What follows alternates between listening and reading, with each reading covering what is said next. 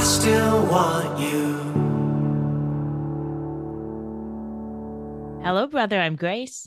Hello, brother. I'm Stephanie.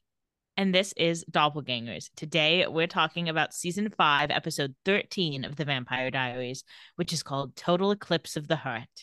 Is this like a mid-season premiere or something? Because there are a lot of newbies. It feels like it might be. And also, they make, you know, a lot of fresh start comments. So I'm guessing it is a mid season premiere. Or maybe at least after a hiatus or something. No, there was no hiatus between these two. Huh. I guess they just had to go back to college. You know, they've been kind of away from college for a bit. This did feel because it was like three new characters. Granted, only two of them stay with us through the end of the episode. But we're clearly putting some new things in motion. Enzo's in it now. Yeah. Enzo's part of the group, whether we want him here or not. And Stefan does not want him here. Me, though, I do. Most people don't. But me, I'm pleased. Me, I like looking at him. What can I say? And who am I to turn my head away from another cute boy in the group? There's always room for more cute boys in the group, if you ask me. As always, I'll start by reading the synopsis from Vampire Diaries Wiki. I will say what's very interesting about the synopsis on Vampire Diaries Wiki for this group of episodes is they're referring to Catherine in Elena's body as Elena. Regardless, we in the episode will be referring to her as Catherine because she is, for all intents and purposes, Catherine, but this synopsis will refer to her as Elena. Hoping to help everyone move past recent traumatic events, Caroline convinces Elena and Bonnie to attend Whitmore College's Bitter Ball for broken-hearted students. Bonnie is intrigued with a fellow student named Liv, who appears to be dabbling in witchcraft. Tyler starts to worry about Matt's relationship with Nadia. After making a disturbing discovery, Stefan has a frustrating conversation with Damon and Enzo. Dr. Wes struggles to continue his research project with help from a new benefactor named Sloan. Still bent on revenge, Damon and Enzo resort to violence to convince Bonnie and Jeremy to help them, but their plan takes an unexpected and horrifying turn. You know, there's a problem with essentially acting like a villain. Sometimes you do get you do get beat down for that. Yeah, Damon very quickly he like devolves back into villainy in a way he hasn't in quite some time, and he immediately pays for those actions. Yeah, and he understands that. He says, "Okay, I get it, universe. Thank you for pointing it out, making it clear for me." I was going at it a little hard on the hater energy. I get it. Even Enzo doesn't quite have the amount of hater energy coming back at him quite yet. Well, also Enzo's being a little bit less of a hater because like Enzo kidnapping Jeremy is not as mean as Damon kidnapping Jeremy because Enzo has no history with these people. Because Enzo's like, oh, okay, cool, we'll take that kid. I don't care. Yeah, Enzo's like, I know who the fuck you are. You're whose brother? And who's Elena again? And also, Enzo has gotten like no revenge besides watching Damon kill Aaron. So, you know, if he has to take it out on someone, I'm not mad at him for that. Yeah, I would love to see Enzo kill Wes. Not that I'm mad at Damon either, but but it's different. We start the episode on what we can assume is the Whitmore College quad. Catherine is sitting on a bench. She is writing in her vampire diary, and the song Best Day of My Life is playing. she is living this is happier than we have seen her in years. She hasn't been this happy, I don't think ever. Maybe since she was dating both the brothers in 1864. But even then, she was running from Klaus. Yeah. So she is journaling and she says, Dear Diary, I love my life. We see her in the Whitmore College dorm. She wakes up, she like bursts out of bed, sun is streaming in. She gets dressed and she's narrating. She's like, Seriously, becoming Elena Gilbert is the best thing that has ever happened to me it's kind of fun for her because she always was like, I should get the life Elena's living. And you know what? She did get it. And now, as soon as she got it, she's like, I was right to want this. This shit rocks, dude. she's looking in the mirror and she says, I finally have everything I ever wanted. I'm young, healthy, gorgeous. Everyone loves me. But best of all, I'm a vampire again. So rest in peace, Elena. Thanks for giving me your perfect life. She's like, bye, bitch. Catherine is going through Elena's phone, which is now her phone and she's deleting like every selfie of Damon and Elena she can find. Any picture of them, she's like trash, trash, trash. She's like, ew. And then she says, and now that I've corrected the single worst decision you ever made, falling in love with Damon Salvatore, I'm going to win back the one thing I've always wanted. She pulls up a picture of Elena and Stefan from like season one when they just met, and she sets it as her fucking wallpaper. She's just like me. She's so silly, goofy. She is like, this is it. She's manifesting. I gotta respect. She said, "I have one thing I want, and I'm gonna go get it." Yeah. Anything else be damned. Logic be damned. Tact be damned. I am to hit on Stefan today. And she, for the most part, gets away with it. But we'll talk about the holes in her logic as we get through the episode. Yeah, she gets a little too excited and lets some iffy things sneak in, but she does pull it back pretty much every time. She does a pretty good job. Better job than I expected her to be able to do, to be honest. She has a couple fatal flaws, but no one's picking up on them yet, which is kind of crazy. It does feel like it's spiraling a little out of control once we get to the end of the episode. So who knows how long she's got, but we'll see. She had to know this wasn't a long term solution. She should be happy it's going this well. I mean, I think she's delusional enough that she did think this was a long term solution. Yeah, no, I, I think she did think that actually. Which is foolish, but but you know, she's never gotten to be fully foolish in this way. She was busy running. Catherine's a lot of things, and delusional is kind of one of them. And honestly, her delusions are often backed up. Yeah. Well, for years she thought the only reason Stefan wasn't in love with her was that he was in love with Elena. And that was certainly part of it. You know, don't get me wrong. But there were some other reasons, Catherine. Yeah, she's like delusional in the sense that she's like, oh, everyone loves me, and like I'm the main character of life. I'm always gonna survive. But then all those things were true. So like, can it still be considered delusion? I don't know. Yeah.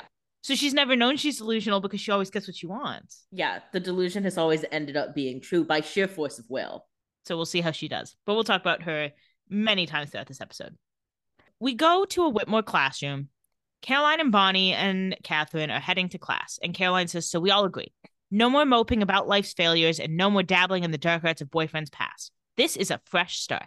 And Catherine says, You know, I couldn't agree more. I happen to love fresh starts. Catherine's like, Sounds perfect to me.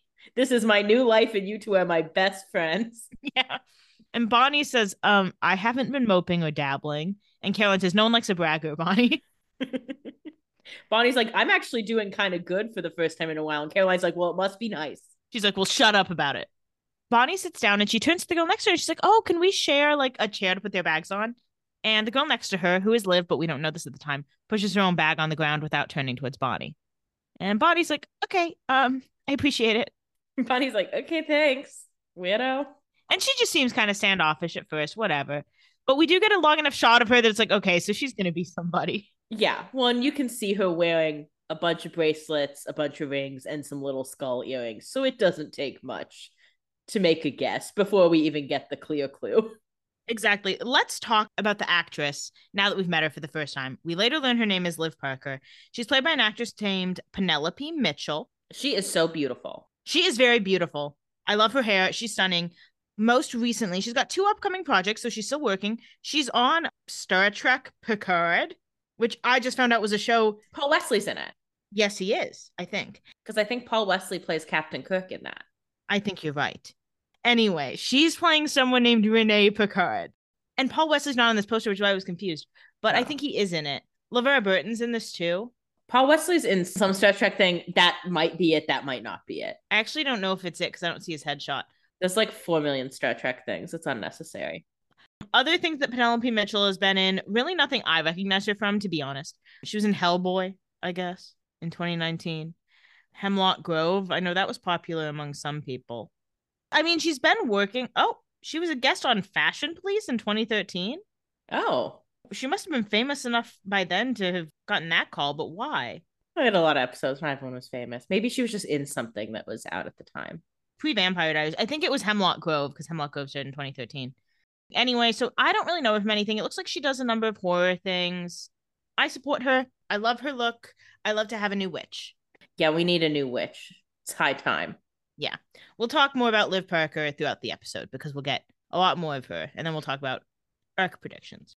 So, anyway, Caroline says today is the dawning of a new era. This is stage one in our metamorphosis to the land of the brave, the free, and the single.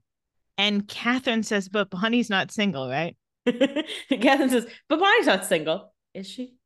Is she? And Catherine's like, and I'm not going to be single for long, bitch. Yeah. Caroline says Bonnie's best friends are single, which makes her single adjacent, so she can be our wing woman. Caroline hands Catherine a flyer, and Catherine reads it, and she says, Whitmore's annual bitter ball, a night to celebrate broken hearts, jilted lovers, and bitter singles. It is iconic that someone planned this. Some girl had had it. Yeah, some girl was over it. It's Valentine's Day, and she said, "Fuck you, happy bitches." Some events chair in some sorority is exhausted. No, Aaron planned this before he died. yeah. Aaron said, We need something for bitter people. One thing that makes me giggle about this is how close it sounds to Butterball. Yeah. It's hard not to laugh. It looks like a fun party, don't get me wrong. I'm standing it, but it's just a little silly. And points to the Vampire Diaries writers because this is the endless curse of a teen drama. Is when they're in high school, it is so easy to have a dance for no reason. Yeah. But when they're in college, it's harder to create like a dance where it makes sense to dress up. Yeah, or a dance where like it makes sense that they would all be there and not like Blackout. yeah, not blackout, not like crazy music, like kind of reasonable party school dance vibes. And what I respect about the Vampire Diaries is they're just doing school dances at college. Yeah. They pick a different theme and they call it Whitmore's annual, blah, blah, blah. And it's a school dance. And I love that. And what I love about it is that they go through the significantly more difficult process of making a big swing. They could easily say it's homecoming, but no, they say it's the annual historical costume ball. Yeah. I love that. They so could have gotten away with just saying it's a dance, and they said, no, we're going to be more specific. And that's what I love. It's the same thing of they could have done any dorm room. And they said, you know what? You guys are going to make fun of us regardless because obviously it's a TV show. It's going to be a bigger dorm room than normal. Yeah. So we're just going to put a fucking fireplace in it because now, now we're in on the joke, bitch. I love it. Like we could make this a realistic college experience, but that's not why you're watching the Vampire Diaries. You want fun dresses. And so we're going to give you a bitter ball. We could name this new vampire Dave. His name is Enzo. Okay. We could name this new witch Olivia. No, her name's Liv. We named another bitch Sloan. You haven't seen that since Ferris Bueller's Day Off, bitch. This is the Vampire Diaries. We clown in this bitch. like, and I love it because it's fun. I'm having a good time. They gave us, here's the thing about the Vampire Diaries they gave us three seasons of really perfect fantasy drama. And then they said, you know what, we're going to have fun with it now because you're all here. They said we clearly have as many seasons as we want. So you guys are going to watch this. And also because if they throw a frat party, everyone's going to be like, well, that's not like a normal frat party because blah, blah, blah, blah, blah. If it's a bitter ball, you can't tell me that's not what a college bitter ball looks like because you don't have anything to compare it to. They made it up. This very well could be like something that happened somewhere. You just didn't experience it at your sad little college that doesn't have historical balls. Well, and you know what the best part of this is? Some Vampire Diaries fan, who's her sorority's social chair, said, We're doing that here now. You know what? And I would love that. And I would go because if I'm one thing, I'm bitter. Do you know how fun a bitter ball would be at a sorority social? Oh, do you know how many girls would go to standards for that? now that's a party. Catherine says, This is our fresh start. And Caroline says, This is our purge, our cleanse. This is where we rid ourselves from the baggage, better known as our tragic and mortifying first semester. I mean, yeah. Never had a rough first semester. She was hung up on Tyler, who wouldn't even call her back. And then she was hung up on Jesse, who died. And then she hooked up with Klaus. Which she swore she would never do. And Caroline needs a break. And Catherine says, I'll drink to that. Catherine right now is looking at what is the path of least resistance to get to dating Stefan. Mhm. So she's like, okay, if I can lean into this fresh start thing, this might help. If I go to a bitter ball because of my breakup with Damon, maybe people will think I'm like excited to move on from that. Even though she's like, I could give a shit about Damon. I'm trying to get to Stefan fast, but I understand Elena would hopefully take a little longer. Exactly. Meanwhile, Bonnie watches as Liv is spinning her pencil, her hands above it. It's obviously she's doing it with magic. She's just playing with her pencil. Bonnie's watching this. And Caroline says, Bonnie. And then Liv notices Bonnie watching her and stops really quick. And Caroline says, Bonnie, you in? And Bonnie's like, oh, yeah, sounds like fun. And Bonnie looks back at Liv, but she doesn't say anything. She just like clocks this information. Yeah, she's like, hey, girl, you know I saw that, right? I mean, and Liv has the energy of like girl who's in art class. Like she's like, no one's looking at me spin my dumbass pencil. Yeah. But like you're still doing a spell in the middle of a crowded lecture hall. I mean, someone might see that. Exactly. Come on, girl. She's definitely artsy, uh, like artsy vibes. And I'll say something bold right now. I'm gonna even skip ahead and wait. I'm not even gonna wait for arc predictions. Jeremy, he's right there. I'm rooting for them over Bonnie and Jeremy at this point already. Interesting. Interesting. This scene is when I started rooting for her to get with Jeremy. Well, yeah, because she's like an alt girl. And that's Jeremy's bread and butter. She's giving Anna. And you know I'm a Jana truther. So now you're a Jaliv truther. Laramie. Jiv. Jiv. Laramie. I like Jiv. Okay, I like Jiv. I feel like it's the most elegant of the options, yeah, that's true. which is not that big of a win because most of the options are pretty clunky at best. Yeah. So it happens with a fucking J name. Yeah. What can you do? We go over to the Salvatore house. Stefan arrives home and he can't help but notice that Damon's car is like atrociously badly parked. It's like almost run into the building. That's already not a good sign. And then so Stefan walks down to the back of the car and there's blood all over the trunk. And so Stefan opens the trunk, which is just unlocked, and there is Aaron's dead body. Then Stefan's like, okay. And he closes it. And why did they bother bringing his body back here? I thought that literally by the end of this episode, we'd see Aaron like turned into a vampire because they didn't know he had a vampire blood or something. Hmm Because I was like, oh, why are we seeing his body? It's Chekhov's Aaron's body. No, he just brought the body home. My suspicion is that they just didn't want to leave that body out because they wanted to get to Wes before Wes got wind that Aaron died. Oh, that's true. That's true.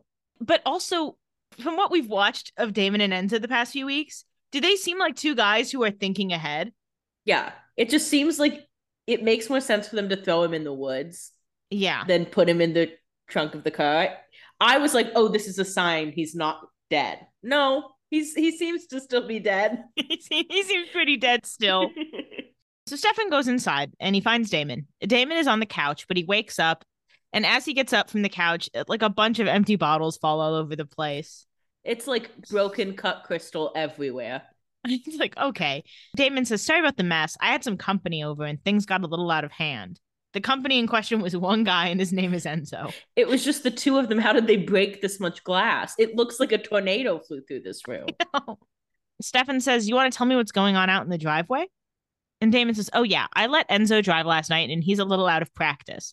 He almost ended up in the damn foyer. Plus, you were probably both drunk. And Stefan says, Huh. And Damon says, Oh, you mean Aaron? And Stefan says, Yes, obviously, I mean Aaron, you fucking idiot. Damon says, Yeah, well, last night we hunted him down and I ripped his throat out. I just figured it was time to shove the last branch of the Whitmore family tree into the wood chipper. Fair enough. Is it the last branch? Do you think this is the end of the Whitmore family as we know them? I mean, Wes is still out and about, and he's not in the Whitmore family, but he's adjacent. I think this is the end of the official Whitmore family. When I was taking notes for this episode, I feel like I can say this because we go on to learn Liv's last name later in the, this episode. Oh, I did consider. I did consider Liv Whitmore. When I wrote this note, I was like, can I get Stephanie to say Liv is a Whitmore? Uh, don't get me wrong. I did consider it. I had the thought of, okay, who's she related to? You know, I did have the thought, and I appreciate that you thought you could get that because I do think you could have pushed me there if I'm honest. Oh, Well, what I would have done if we had not learned her learned her last name, I would say, you know, I hate to bring this up, but Liv's blonde. And she does kind of give the vibe of All her family died. that, and also like the artsy girl who's rebelling against being rich by like not wearing the gold that she can afford, you know? Sure. You could have gotten me there, I think. I think I could have, but we learned her last name, unfortunately. Julie Plec had other plans. Couldn't get me to say something on mic. Julie Plec said, I can't have Stephanie looking stupid. Can't have her looking more stupid. Stefan says, So Elena breaks up with you, and your first instinct is to go on a killing spree. Could you be any more predictable? Damon says, no. Stefan struggles this whole episode with how to kind of emasculate Damon Mhm. into like making him feel stupid. And this is not a bad attempt. Yeah. Is like, this is really predictable. That worked on Klaus like a charm. Yeah. You kind of have to reverse psychology him. Like, you can't be like, Damon, it's not right to kill people. Because Damon's like, I know. And that's why I'm doing it. Ha ha ha. Like, you have to kind of be like, Damon, come on. Like, th- you're a much better vampire than this. This is lazy. Yeah. It's uh, the best move he has at this point. And he does it, he has a good read on Damon's mental place we get through throughout the episode. Unfortunately, there's another factor here, and that is our dear friend Enzo. Enzo walks in and says, It was my idea if it makes you feel any better. And then he holds out his hand. He says, Hi. And so remember me? We met when, and yeah, Stefan says, Yeah, I remember you when you were trying to tear Damon's head off. And then Stefan says, So, what? You guys are old pals again? Murder buddies? Is that it? And Damon says, Oh, well, you know how it goes. I mean, I left him for dead. He tried to kill me. We worked things out. You know, you spend five years with someone in a dungeon, you have a pretty unbreakable bond. Stefan says, I'm your fucking brother. Stefan says, okay, brothers also have a pretty unbreakable bond. And I don't know how this five years thing, like if I'm Enzo, if he's like, we spent five years together, that to me, if I'm Enzo, I'm thinking like, I spent fucking 60 in there. Yeah. Like, don't say the number five like it's long. yeah, exactly. Like, Like, I would be offended. like oh, fu- oh, you spent five years. Oh, Oh, are you okay? was that hard? Enzo's better than me. Enzo says, "Have you haven't heard from Doctor Wes Maxfield by any chance? Bloke's next on the Augustine hit list, and he's a slippery little devil."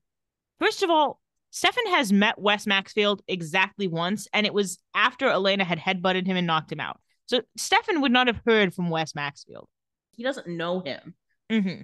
So Stefan gets off topic again. He says, Is that the plan? Kill off Augustine and then go back to your sadistic, psychotic old self? And Damon says, I happen to like my sadistic old self, Stefan. In fact, I miss the guy. Okay. Damon. When you're saying that, do you think it sounds believable? Damon, I know that you think that you sound really cool right now, but the thing is, you've been dating Elena. Like anyone who dates Elena, I mean, is kind of being a murder. So Yeah. let's let's all remember. And Damon says, you know, that guy wasn't dumb enough to try to change himself to get a girl. I mean, that guy was dumb enough to do that because he did that. Yeah. Well, and he was dumb enough to chase a girl for 150 years who didn't care about him. So which one's worse? Yeah, he was dumb enough to go after a girl for 150 years who he thought was in a tomb, who straight up wasn't. Who was straight up avoiding him? Like, is that better? Yeah. Damon says, Get another hobby, brother. I'm not in the mood to be saved. And so Enzo starts suggesting some hobbies because he's being goofy. He says golf, scrapbooking. I would love to see these two scrapbook. I know. They'd be they'd be simply ugly. Yeah, hideous scrapbooks. They giggle, giggle. And Stefan says, Come on, Damon. You're better than this. And Damon says, On the contrary, brother, I'm better like this. Oh, he thought he so ate with that. He thought that one up a couple days ago and he's been saving it. He's been waiting for the context. That was not an off the cuff remark. He he's had that one teed up. He was waiting for the setup. So Stefan leaves. He says, "Okay, well, that's enough of that for right now." He said, Well, I did what I could at the start of today. I'll be back to this, I guess. He said, "I need a break." We go over to Whitmore. Catherine is on the phone, and she says, "Hey, Stefan, it's me. Um, I was just wondering. I mean, I know things are kind of crazy, and you're probably busy, but maybe you might want to come to campus and we can get a drink, or I don't know, talk." And at first, you're hearing this, and it's like, Catherine, this is stupid. Yeah, it's like, Catherine, this does not sound believable, girl. But it is revealed that she's actually on the phone with Matt. And Matt says, So you're trying to get back with Stefan?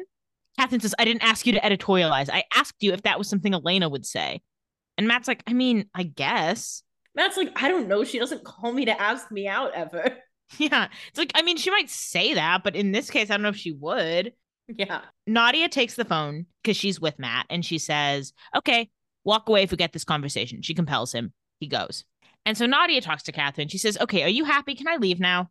And Catherine says, No, stay close. Matt is my Elena Gilbert cheat sheet. I didn't go through all the drama of taking over this body so I can be outed because I didn't know Bonnie's middle name, which is Sheila, by the way. It's so funny because, you know, we said this last time too.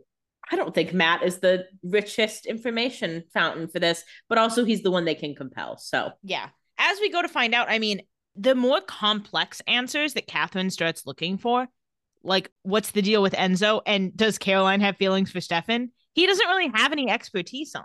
yeah. The only person who has expertise on those things is Elena with her lived experience. Yeah. Matt's not around Elena all the time. He doesn't go to college with her. He works the job.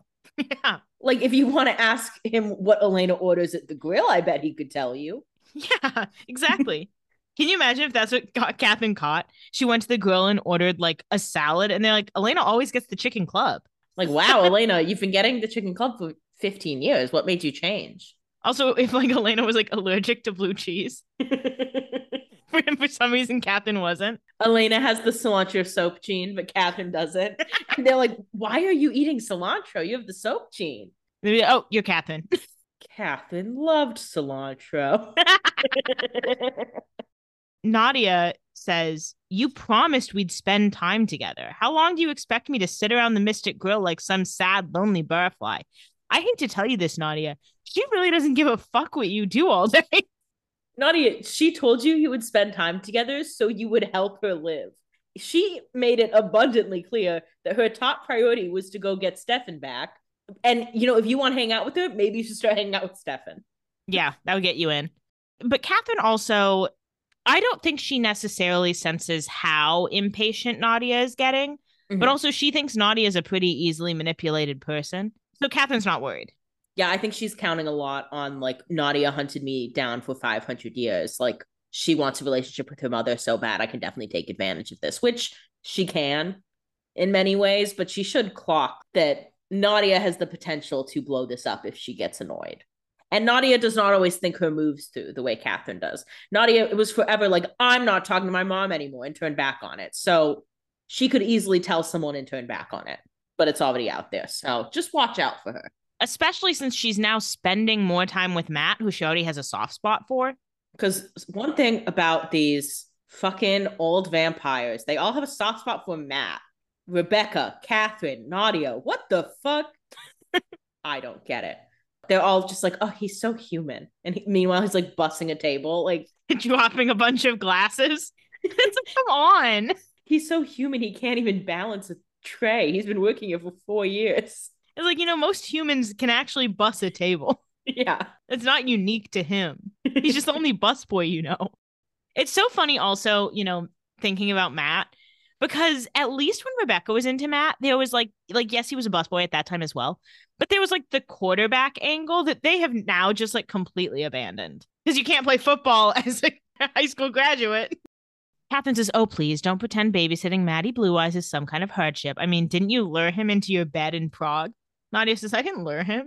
It seems like that's exactly what you did. You super did. That's you robbed him. You do generally lure before you rob. yeah. Nadia says, Well, at that point, I wasn't compelling him to forget everything. Oh, get off your high horse, Nadia. Okay, here's what I'll say. Compelling him to forget everything is not as bad as stealing all his things, especially when he's notably poor. Yeah, exactly. Especially his magic life ring, which is much more valuable than, like, I'm sure his $20 Target watch that you stole. And much more valuable than his memory that Elena might or might not say something. Yeah. and Nadia says he's not a puppet. And Catherine says, okay, I get it. You like him. That's adorable. Nadia says, okay, I'm hanging up now. They hang up. Yeah, 'cause she's like, You're not you're not killing another one of my boyfriends. Yeah, no, ma'am. Then we go over to some abandoned hospital. We later learn it's in Richmond. Wes comes in and there's a guy chained up, and Wes says, Hi, how are you? And the guy's like, Bad? You chained me to this like metal bed frame, apparently. Yeah. Uh, his name is Joey, we later learn. He says, What's going on? Who are you? Wes says, My name is Dr. Wes Maxfield, and you're Joey, right? I saw your name stitched on your work shirt when I grabbed you. Apologies, but I never managed to make proper acquaintance of the janitorial staff before the hospital lost its funding. Do you want me to look up Joey's IMDb knowing he dies at the end of the episode? Yeah. I'll see if there's anything interesting on it.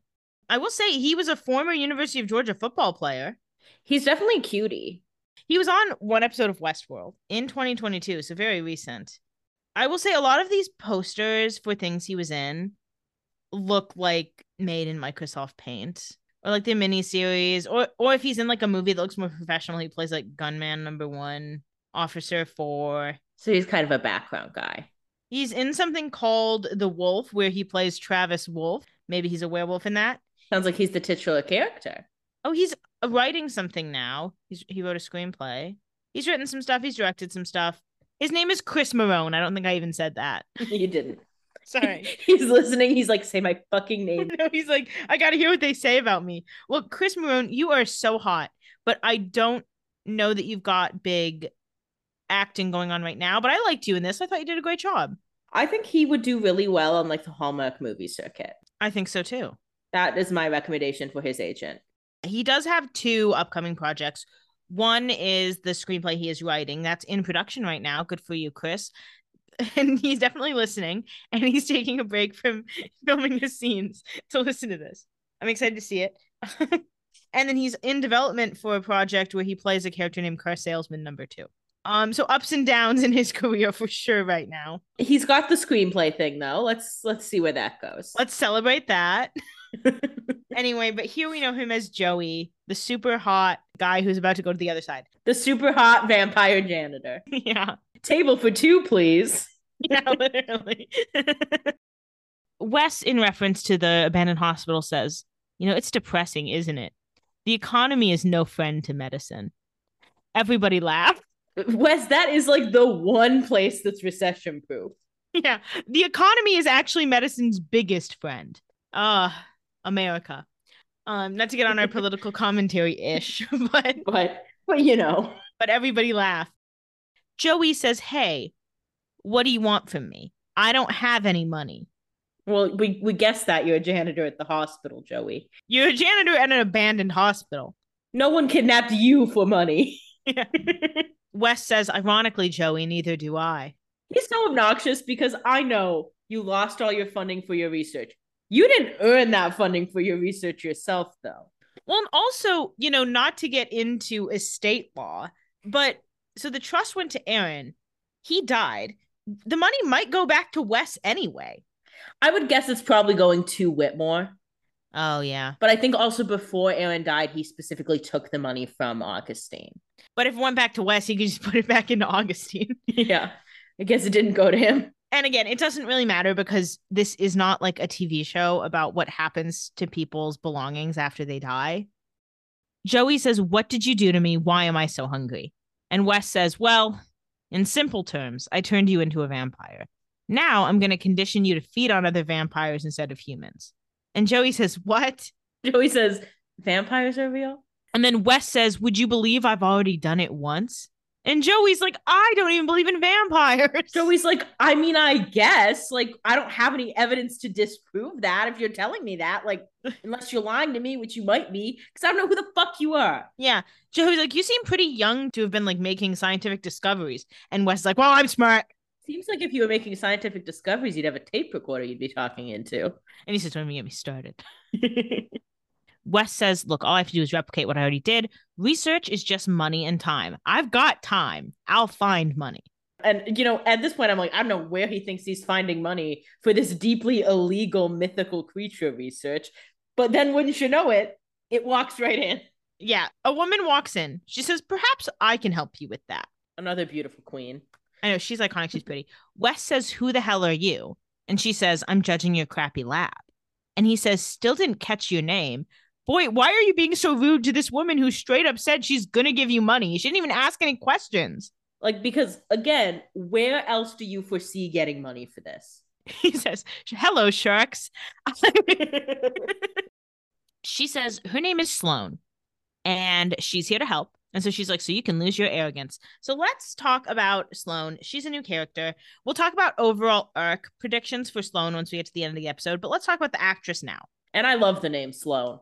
I love the name Sloan too. I think it's a great name. Very underused, very cool girl vibes. It's on my baby name list. Don't take it. It's on my baby name list too, but low enough down that I don't think I would get to it. Yeah, it's not really my top one either, but it's on there. The actress's name is Caitlin McHugh, and she has a very famous husband. I would love you to guess who it is. It's like an A list actor, maybe B list at this point in his career, mostly TV. Okay, that good because I was was about to say Liam Neeson. I'll be fully open. Okay. Let me make one guess and then you can give me hints. Yes. Okay, I, I have a guess. Okay. Simon Baker Who is Simon Baker? from The Mentalist. Oh, he's C list, more famous than Simon Baker. Okay, Hugh Laurie. I would say equally famous as Hugh Laurie, but hotter. Okay, good because that did help me because I was gonna guess Scott Bakula, so that takes him out of the running. Not Scott Bakula. Oh, what's his name? This person, you know his name. If you have to guess on this guy's name, you got the wrong guy. John Slattery. Oh, no, it's not John Slattery. Less prestige. Okay, okay. Hotter than Hugh Laurie, less prestige than John Slattery. Okay, that does give me a pretty small window to fit in. It does, doesn't it? You've got to think more sitcom-y. Sitcom-y, but hot. David Boreanaz. That's not a sitcom. No, but that's closer, but more comedically inclined than David Boreanaz. Okay. But you're thinking the right idea of someone who was on a long running show and still popular despite the fact that he's no longer on his long running sitcom. I don't think it's anyone from Friends. It's not anyone from Friends, I can tell you that. If I tell you the sitcom that he was on, you will immediately guess who it is, I think. But so I don't want to do that. Yeah. I'm trying to think of other sitcoms because I don't think it's Seinfeld. I don't think it's The Office. I don't think it's Parks and Rec. Can you give me a network? I actually don't know what network it was on because the time frame is similar to Friends and Seinfeld. It's an older sitcom. Okay. Ted Danson. No. But that's actually as close as you've gotten so far. Jesus. Okay. but younger than Ted Danson. I worry that the sitcom he was on is not even crossing your mind as sitcoms, I fear it's not. which is weird because as soon as you hear it, you'll be like, how did I not think of that? Literally, my mind keeps saying the George Lopez show, and I know it's not that. it's not. It's not George Lopez. But that's the hump I'm getting stuck on. Just tell me if you're ready to give up. No. Um, is there any other clue you can give me? This is a clue I'll give you. I think this will get you pretty close. He also had an arc on Glee. John Stamos. It is John Stamos. I wasn't even thinking of Full House. You're right. You're right about that. I know I could tell you weren't. Fuck. Okay. Well, that's good for her. Anyway, yeah, uh, she's been married to John Stamos since 2018, apparently. I love John Stamos. Obvi. So yes, her name is Caitlin McHugh, wife of John Stamos. You can see how I was saying more hot than Hugh Laurie, less prestige than John Slattery. I got closer with every guess. As for Caitlin, she's acting, she's still working, she's got an upcoming project, but she seems mostly to be like one episode of NCIS here, a movie there. I mean, she can just act for fun now that she's married to John Stamos. Yeah, honestly, oh, this is interesting. She kind of hasn't acted since being married to John Stamos. Slay. She had a short that came out in 2022 and she has an upcoming project. But between 2017 and 2022, she didn't act at all. Nothing on IMDb. Good for her. Now I think she's kind of a self help girly. She has a podcast. I bet she does. Married to John Stamos. It's called How Can I Help? Caitlin McHugh Stamos. She's real for that. Oh, this podcast that she has is with John Stamos. They co host. Love that for her. That's the dream. I know. Marry any one of those men I guessed and have a podcast with him. She's so real. So that's who Caitlin McHugh is. She, we know her as Sloan. Sloan says, I'm here to offer you new funding for your research. And he says, What do you know about my research? Wes, the only thing you should say is thank you so much, Sloan. Yeah, make the check out to Dr. Wes Maxfield. Why are you being so combative? She's going to give you basically free money. She says, I've been tracking your Augustine experiments for months, so in return for money and protection, I have some blood I want you to analyze. Pretty low stakes, but I do have to ask, what blood do you think she wants him to analyze, knowing, as we learn later, that she is a traveler? I'm guessing, I mean, I don't think they have Silas or Amara's blood, but I'm guessing that the travelers want to have some sort of cure available. Even though none of them are vampires? Uh, yeah, even though none of them are vampires. Maybe they want to get rid of vampires too. They don't seem to have a lot of love lost for him. Yeah. I'm just thinking of the blood that they would want analyzed. And that's why she wants to enlist Wes if they want to get rid of vampires. Wes is the only one with a really usable tool to do that that we know of. So that's just my guess. But the travelers, I mean, they just do whatever they want whenever they want. So They're just vibing as far as we can tell. yeah. Wes says, I'm sorry, but I'm done getting into bed with mysterious benefactors, and I don't need your protection. Let's unpack that. Number one, when have you ever had a mysterious benefactor before? Yeah, because you knew exactly who was funding you before, and you only are mad about that because he took the money from you Yeah. after he found out because it was even more mysterious to him. And you do need protection, second of all, because people are literally on their way to kill you at this very moment. Yes. And Sloan does have evidence for that. So she says, I beg to differ. She puts a bag on the table. And Wes says, This is Aaron's bag. And inside Aaron's bag, he finds the vial of the Ripper compound that Aaron took from his lab before. Mhm. Chekhov's syringe. We'll get to that later. Wes says, Where'd you get this? And Sloan says, Well, I hate to be the one to tell you this, but Aaron Whitmore's car was found abandoned in the middle of the road last night. And Wes is like, why would I give a fuck about that? Wes says, No. Yes. You were willing to trade his life for yours not 24 hours ago. You told him all this and then you didn't like go protect him. You didn't go grab him. He cut your funding and he was as good as dead to you. Sloan says no one has seen or heard from him. And, you know, not to shit on the dead here, but who would have seen or heard from Aaron anyway? He doesn't have friends.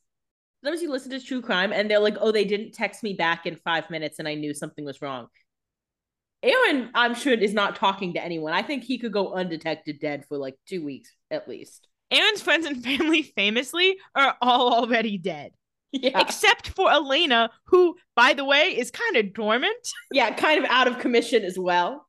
Yeah. So So it's like, oh, no one's heard from him since last night. Yeah, that's pretty normal. He's not exactly a social butterfly. yeah. Wes says he's dead, isn't he? And Sloan says, yeah, my guess is yes, he's dead. And more to the point, you're next.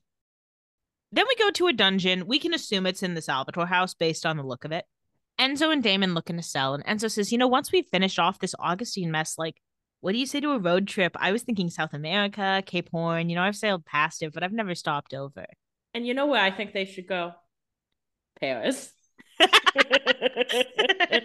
I hear Paris is lovely this time of year. Oui. Damon says, I'm not thinking that far ahead and opens the door. Now Enzo's like, um, well, I've been captive for 60 years, so I get to pick our first vacation spot. Yeah, Enzo's like, you took all the revenge already, so I would like to pick our first trip. And I think that's a low bar. We're not playing rock, paper, scissors for that, okay? I learned my lesson last time. They go inside the dungeon, and Damon says, Rise and shine, Diane. How's our favorite head of Whitmore security? Uh, so in the dungeon, it's Diane Freeman. We haven't heard from her in a while. She famously is the head of Whitmore campus security. Well, remember when she iconically introduced herself? Hi, I'm Diane. I'm the head of Whitmore campus security. Many great hits. We'll remember her for at one point making Stephanie's Augustine vampire suspect list. Yes, she was on my short list. It was kind of a joke, but not not enough of a joke to leave it off the list. yeah, not enough of a joke to keep to yourself. but things are looking down for Diane at this point. Not that they were ever really looking up for her. One thing I respect about Diane is she was the head of campus security, but she said, dress for the job you want. I'm dressing like a detective. She was so real for that. So that's standable in her way. One thing about Diane that I love is she just talk about delusion because you would have thought she was literally working for the what's it called the BAU in Criminal Minds. She's like a low level member of Augustine. That's what's so funny is that she was in Augustine, but she was acting like she was like the dean of the school. Again, confidence, bitch. Like, and she's not even the one who signed the death certificate. And the funniest thing about this, we later find out she forged suicide notes. That could not have been necessary.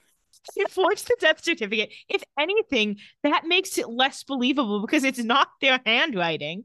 Like, she just wanted to be involved. She gave up her dream of being a writer to take the glitz and the glam of being head of Whitmore campus security. I just don't understand. Like, she would have had to type these suicide notes. She stole Megan's surface. Here's what happened. She really wanted to try out the surface. She'd seen the ads, she'd heard the hype about it. She heard it was just as good as a laptop, but she didn't believe it. And, you know, she lives an on the go lifestyle. So she was really intrigued by that. Windows lets you be on the move and do all these things in a way that a Mac could never do. She's like, if those ads are correct, that's a game changer. But I just don't believe it. And so she said, Oh, I got to try this out. It's like a free trial period, one of the many perks of my job. And then she said, Oh, no, I stole this to write the suicide note. And then Jesse dies, and she's like, I'm going to write the suicide note on this one too. Now that I have a penchant for suicide notes. Anyway, so poor Diane, it's caught up to her. It always was going to. Enzo says, Oh, it's ironic that you're the head of Whitmore Security, you know, since we broke in and kidnapped you from your office. She's like, Yeah, well, I fancy myself more of a detective. Diane says, Let me go, please. I have two kids. I don't believe for a second Diane has two kids. I think she's lying. I do think that's something Diane would do. I know. I have two kids, and they'd be like, What's the name? She said, Uh, She's like, Okay, bluff called. Like, okay, you got me. I don't have two kids. I'm married to the job. Enzo says, Oh, a mother. Interesting. Then you can imagine how heartbreaking it would be to learn your child committed suicide, especially when your child was actually murdered by a vampire, a murder covered up by you. If it helps, I did give them some closure by writing a suicide note. What Diane does, and she's so iconic for this deny, deny, deny. She says, I didn't do any such thing. Like she knows she's caught. She knows they're bleeding the vervain out of her system, but she's still lying. She's so real. She said, You know what? I'll do it till the end. Damon says, Now, Diane, tell the truth. Okay, girl. Uh, he compels her. He says, Did you cover up a vampire attack on campus by forging a suicide note or two? She says, Yes, I did that. She says, Yep, absolutely. Enzo says, Looks like the vervain is officially out of her system. And Damon says, Okay, now I want you to tell me exactly where I can find Dr. Wes Maxfield. And she says, I have no idea. I haven't heard from him in days. I'm in a dungeon. She said, He doesn't tell me shit. He thinks he's better than me. And that's simply not true. Uh, meanwhile, I'm wearing a suit to my job and he's wearing a lab coat. So you tell me who's more important. Damon says, That's a shame, Diane, because that makes you a dead end. And then Enzo says, Well, technically. And then he snaps her neck and he says, Now she's a dead end. Ha ha. Da da da da da da. But I'm we're all writing lines today. Damon says, On to the next. So rest in peace, Diane. Queening till the end. she was a star that burned bright up until the end. But, you know, at the end of the day, ACAB has to get them all. Yeah, ACAB includes Diane Freeman. But I do believe Diane Freeman found peace. She's up there with Andie Star and they're slaying it. And they're giggling. Queening in peace. I don't know why I'm attached to Diane Freeman in this way. She's so unnecessarily silly. Why is she doing all this? Something about her. I don't know. Something about the name Diane is funny too. That's doing a lot of heavy lifting, I think. And I think the way she introduced herself was like, Hi, I'm Diane Freeman. I'm head of campus security. No tact. Pure unadulterated Diane. If Diane was on Pretty Little Liars, she would have found A in a minute. She said, Why did all of your phones go off at the same time the second you started talking to me? I'm Diane Freeman. I catch things like that. we go out to the woods. Enzo is digging a hole next to the car. He's clearly there to bury Aaron's body and probably Diane's too. Stefan approaches and says, Oh, I see Damon's got you on shallow grave duty. In what world did Enzo need to get looped into this? Like, he wants this. Yeah, he's having fun. He wants the fresh air. He's outside. Enzo says, Oh, be a mate, grab a shovel. And Stefan says, Yeah, I'm going to pass. I've buried enough skeletons out here. Enzo says, I'm sensing a metaphor. Stefan says, I think you need to find yourself a new best friend. Stefan said, That's my best friend. He says, Look, Damon's in a bad place right now, and you're not really making things better. And I know you just got out of captivity and you're looking to blow off a little steam, which is fine. Just do me a favor and leave my brother out of it. You can't blame him for trying. Enzo says, Yeah, he mentioned you were a bit of a do gooder. And Stefan says, hm, You know what makes somebody walk the straight line? When they have no choice but to be the balance for somebody who's about to fall off the edge. And Stefan's like, I would know. I fall off the edge many times. yeah. And Enzo says, Oh, but it's just like so much more fun when you can just commit to the leap. You know, you're welcome to join in on the fun. Looks like you could use it. Stefan's like, Enzo, I don't know how to tell this to you. You don't want me to join in on the fun. He's like, it'll get away from me. You're not going to get to kill anyone if I jump in on this. Yeah. It will stop being fun pretty quick once I get involved. I'll tell you that. Stefan takes the shovel from Enzo, and then Enzo says, Ah, good man.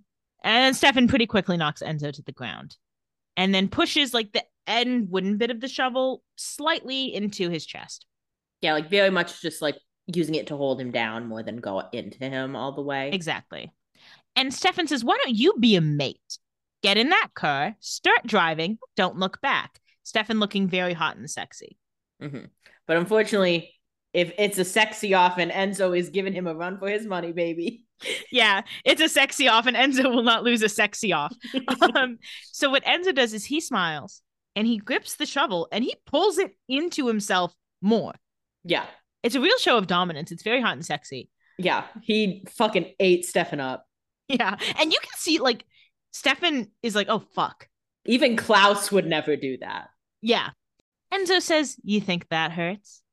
I'm curious, Stefan. What do you think you can possibly do to me that hasn't been done a hundred times before? Go on, give it your best shot. And all I have to say about these two is I hear Paris is lovely this time of year. So then Stefan, after being, you know, a little taken aback by this, flips the shovel and puts the metal part up to Enzo's throat and says, What I do to you, Enzo, will be final. You got it? Be sure I never see you again.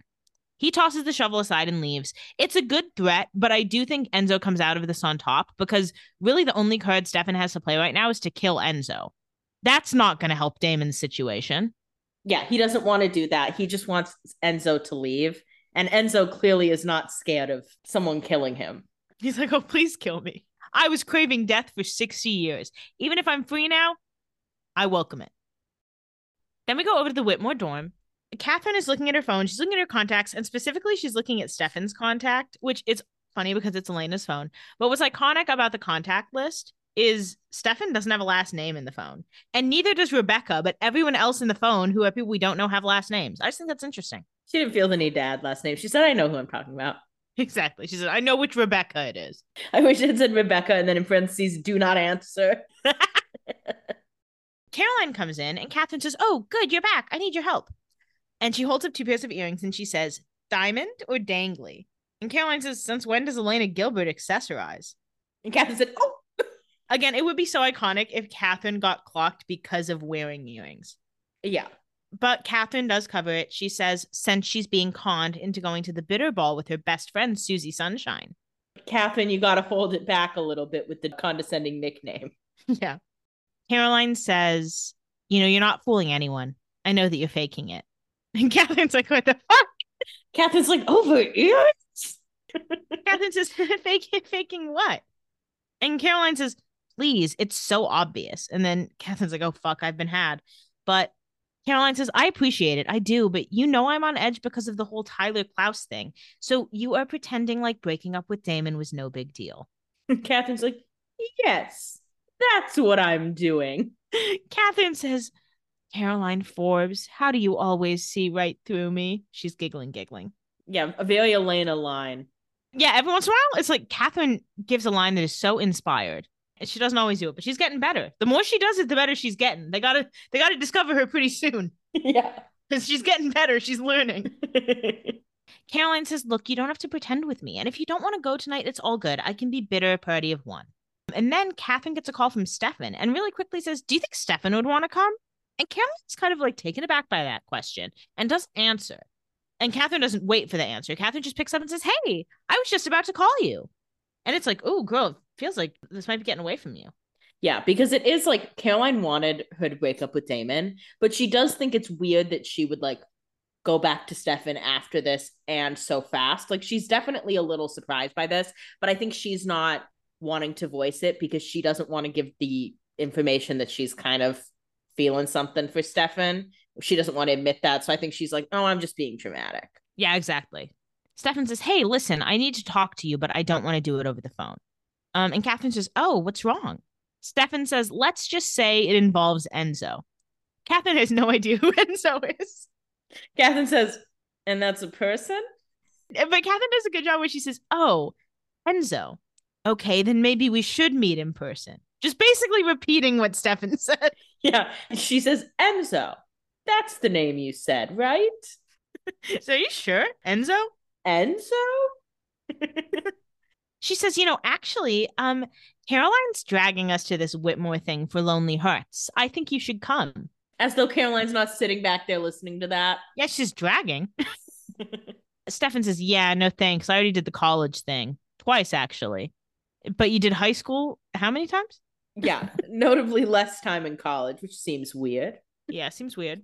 I, maybe he just likes the set in stone hierarchy of high school.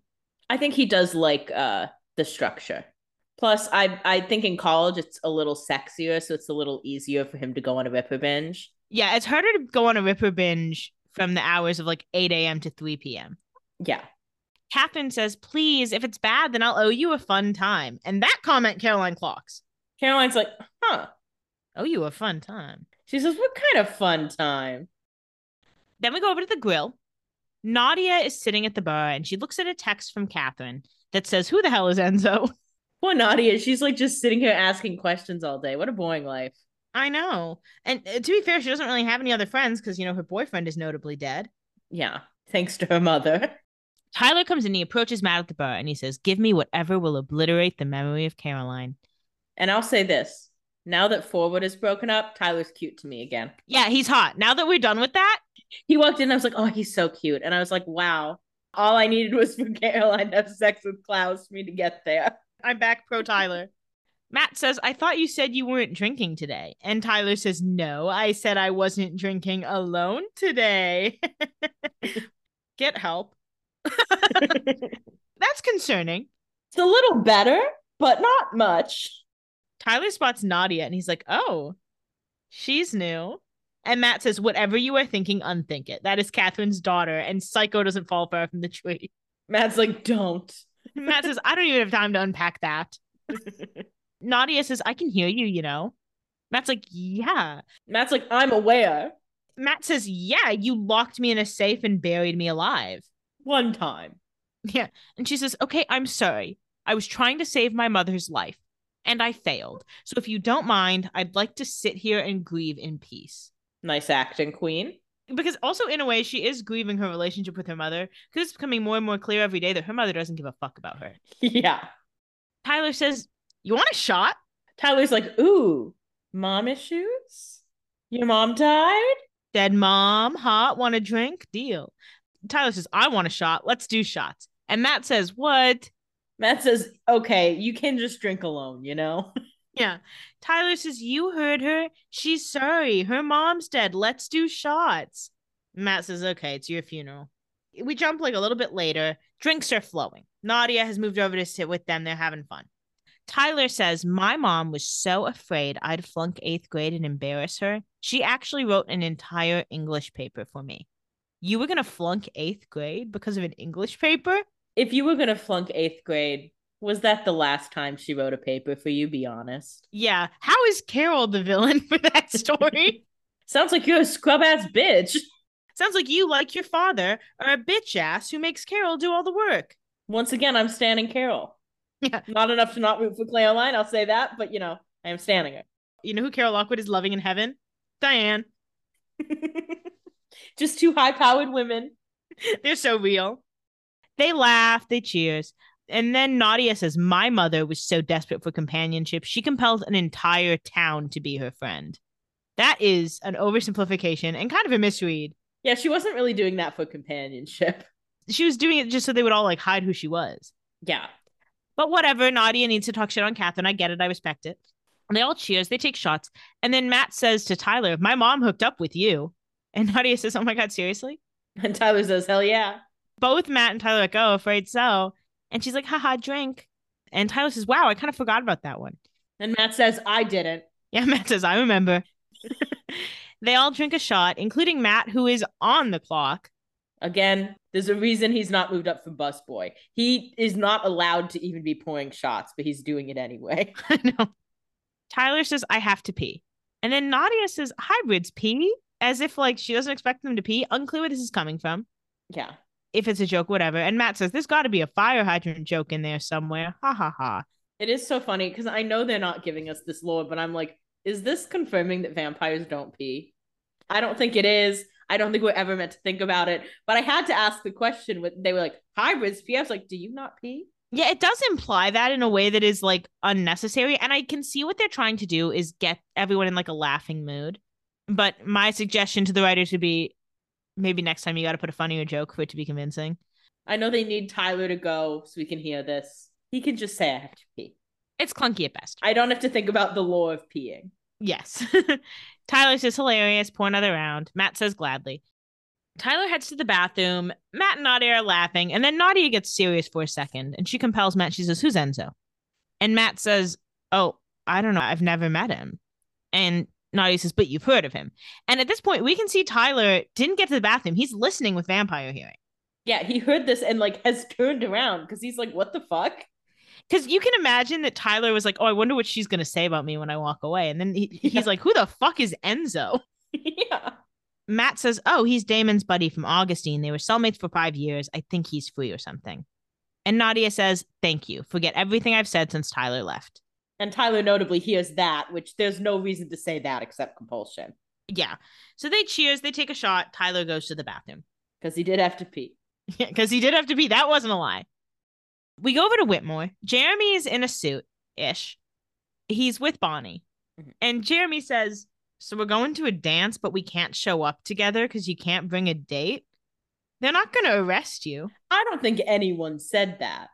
And also, it's clearly like, yes, the theme is like whatever, bitter. There's clearly themes for ends of relationships, but clearly it's a hookup party because people are hooking up. Yeah, people are making out at this party.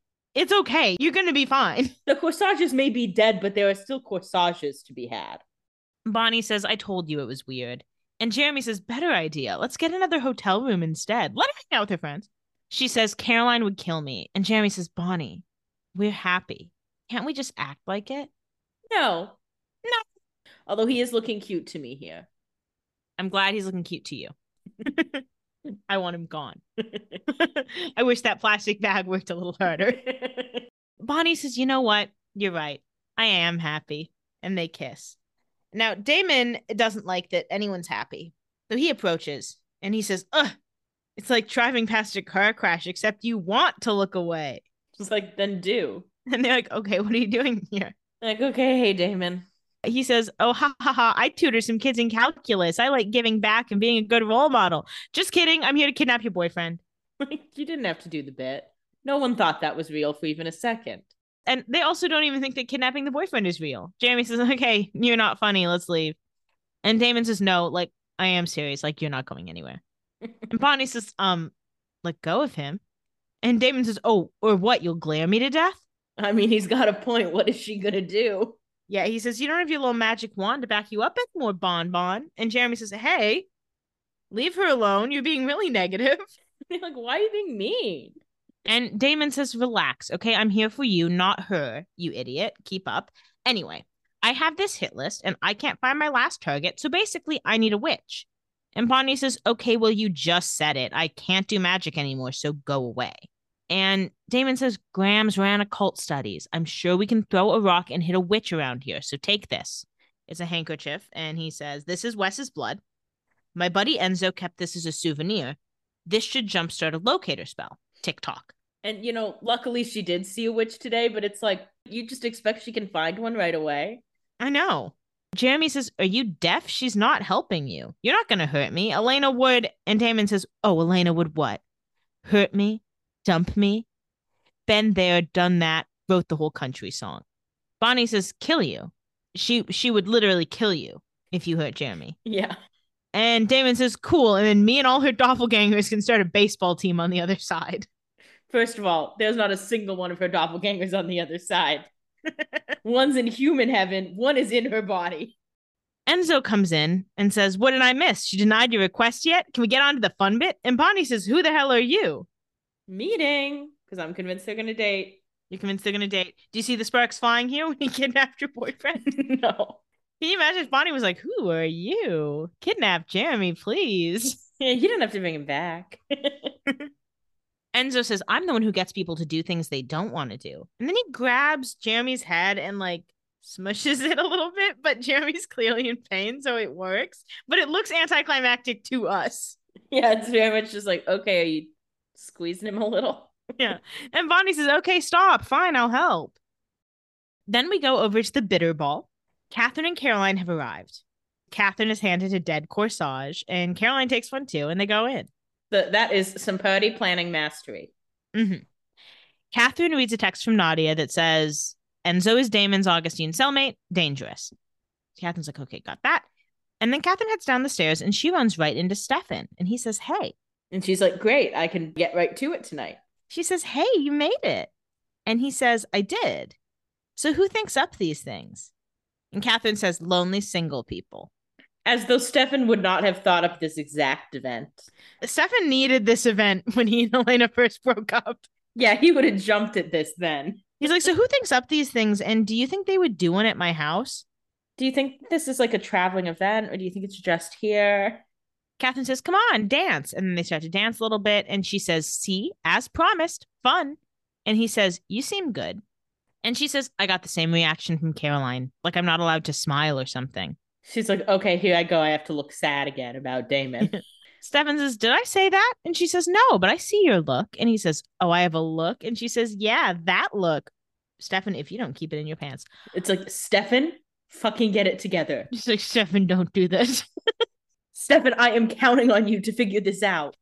She says, Yeah, that look. I'm fine. You don't have to worry about me. I'm great, actually. I'm the only non bitter person at this bitter ball. Caroline watches this. Because Caroline's clocking the flirtatious vibes and she's like, hmm. Caroline has been pro Elena getting back together with Stefan. Mhm. And of course, in a perfect world, because Caroline's dealing with her own feelings for Stefan right now, they're not in a romantic space yet. Even in her mind right now, her ideal goal is a world where Stefan and Elena get back together. But it is very unlike Elena to switch gears this fast, especially how deeply she was into Damon, which Caroline knows better than anyone else. Yeah, especially because Caroline had constantly been trying to get her to not like Damon, and Elena kept like talking about why she cared about Damon, why she was with him, and like though she didn't agree with that logic, she understands that Elena like strongly believed it and was able to do that, and so it's weird that she would be like this ready to flirt with Stefan. Mhm. Elena and Stefan have still been talking; they're still friends, but this is a pretty obvious shift to flirting. Especially from Elena's end. Because Yeah. Stefan's always ready to jump into this because he's just charming and cute. Yeah, Stefan just kind of flirts naturally. hmm Elena has been keeping her distance. And also, you know, Elena, if she had just broken up with Damon, would talk to Stefan about it and be like, I'm sorry, I shouldn't talk to you about this. hmm Like, that's exactly how she would act. She wouldn't definitely be like, I'm not bitter. I'm happy. Elena got over something in a day, please. Yeah, let's all be completely honest. Elena, who burned her house down, she's fine. It's been two days since the breakup and she doesn't care about it at all. Let's all be realistic. Um, Stefan says, Elena, listen, I need to talk to you about something. You know, Damon got himself into bad stuff. Because Stefan's really here to talk about this thing, not to flirt, but you know, if he can flirt, he will. He'll flirt while he's here. Catherine says, Yeah, well, that's what Damon does. If he gets the tiniest bit hurt, he lashes out. He doesn't think, he doesn't try, he just acts. And for the longest time, I tried to fix him and change him. But I think he ended up changing me. And I'm not sure I like the person I've become. So this is an interesting spin. And I think though she gets away with it in this instance, this is the kind of fatal flaw of Catherine's Elena performance is she cannot at all understand why Elena fell in love with Damon. And the way she's speaking about Damon in this part particularly Mhm. is very like pre-vampire, particularly like season two Elena reactions to Damon, which were true at the time. But especially in conversations they had with the breakup, Stefan would know that this like he ended up changing me is not Elena at all. Yeah. I think like she does a good job pulling it together of like, oh, I don't know if I like who I became because that is a question Elena had. But I think all the parts leading up to it, I was like, oh, Stefan's gonna figure it out. Mm-hmm. Because I was like, this is very much like the way that Elena talked about Damon was very much beyond this kind of place. Yes. This is kind of how she talked about him before a lot of the growth in their relationship that happened when Stefan was off running about with Klaus. Yeah. Which, to be fair, Catherine wasn't really involved in a lot of this stuff after that. Well, to Catherine, it's like so obvious that she should pick Stefan that she hasn't like Catherine has been studying like what she can from Elena, but she hasn't taken the time to sit and think like, how did this relationship come to be? If there is a breakup, like how did this reasonably happen? Also, like I know she knows that maybe Stefan doesn't have all the details anyway, Mm-hmm. but Stefan got looped into this a lot more than I think she realizes. The fatal flaw with Catherine's argument here, while she does salvage it, is she just cannot understand why someone would dump Stefan for Damon. Yeah. She can't understand it, and moreover, she doesn't want to understand it. she generally like she wants to pretend to be Elena, but she absolutely refuses to put herself in Elena's shoes. yeah, exactly. Like she she's like I can fake it, but she just doesn't like Elena. And so she has a hard time like getting the full Elena experience because she's like, "Oh, I'm Elena. I'm so fucking stupid." Like that's her role. The other thing she just refuses to explore. She's just like, the reason Elena fell in love with Damon, easy. She's dumb. Yeah, she's a big fat idiot who's living her life wrong. Like that's all she got.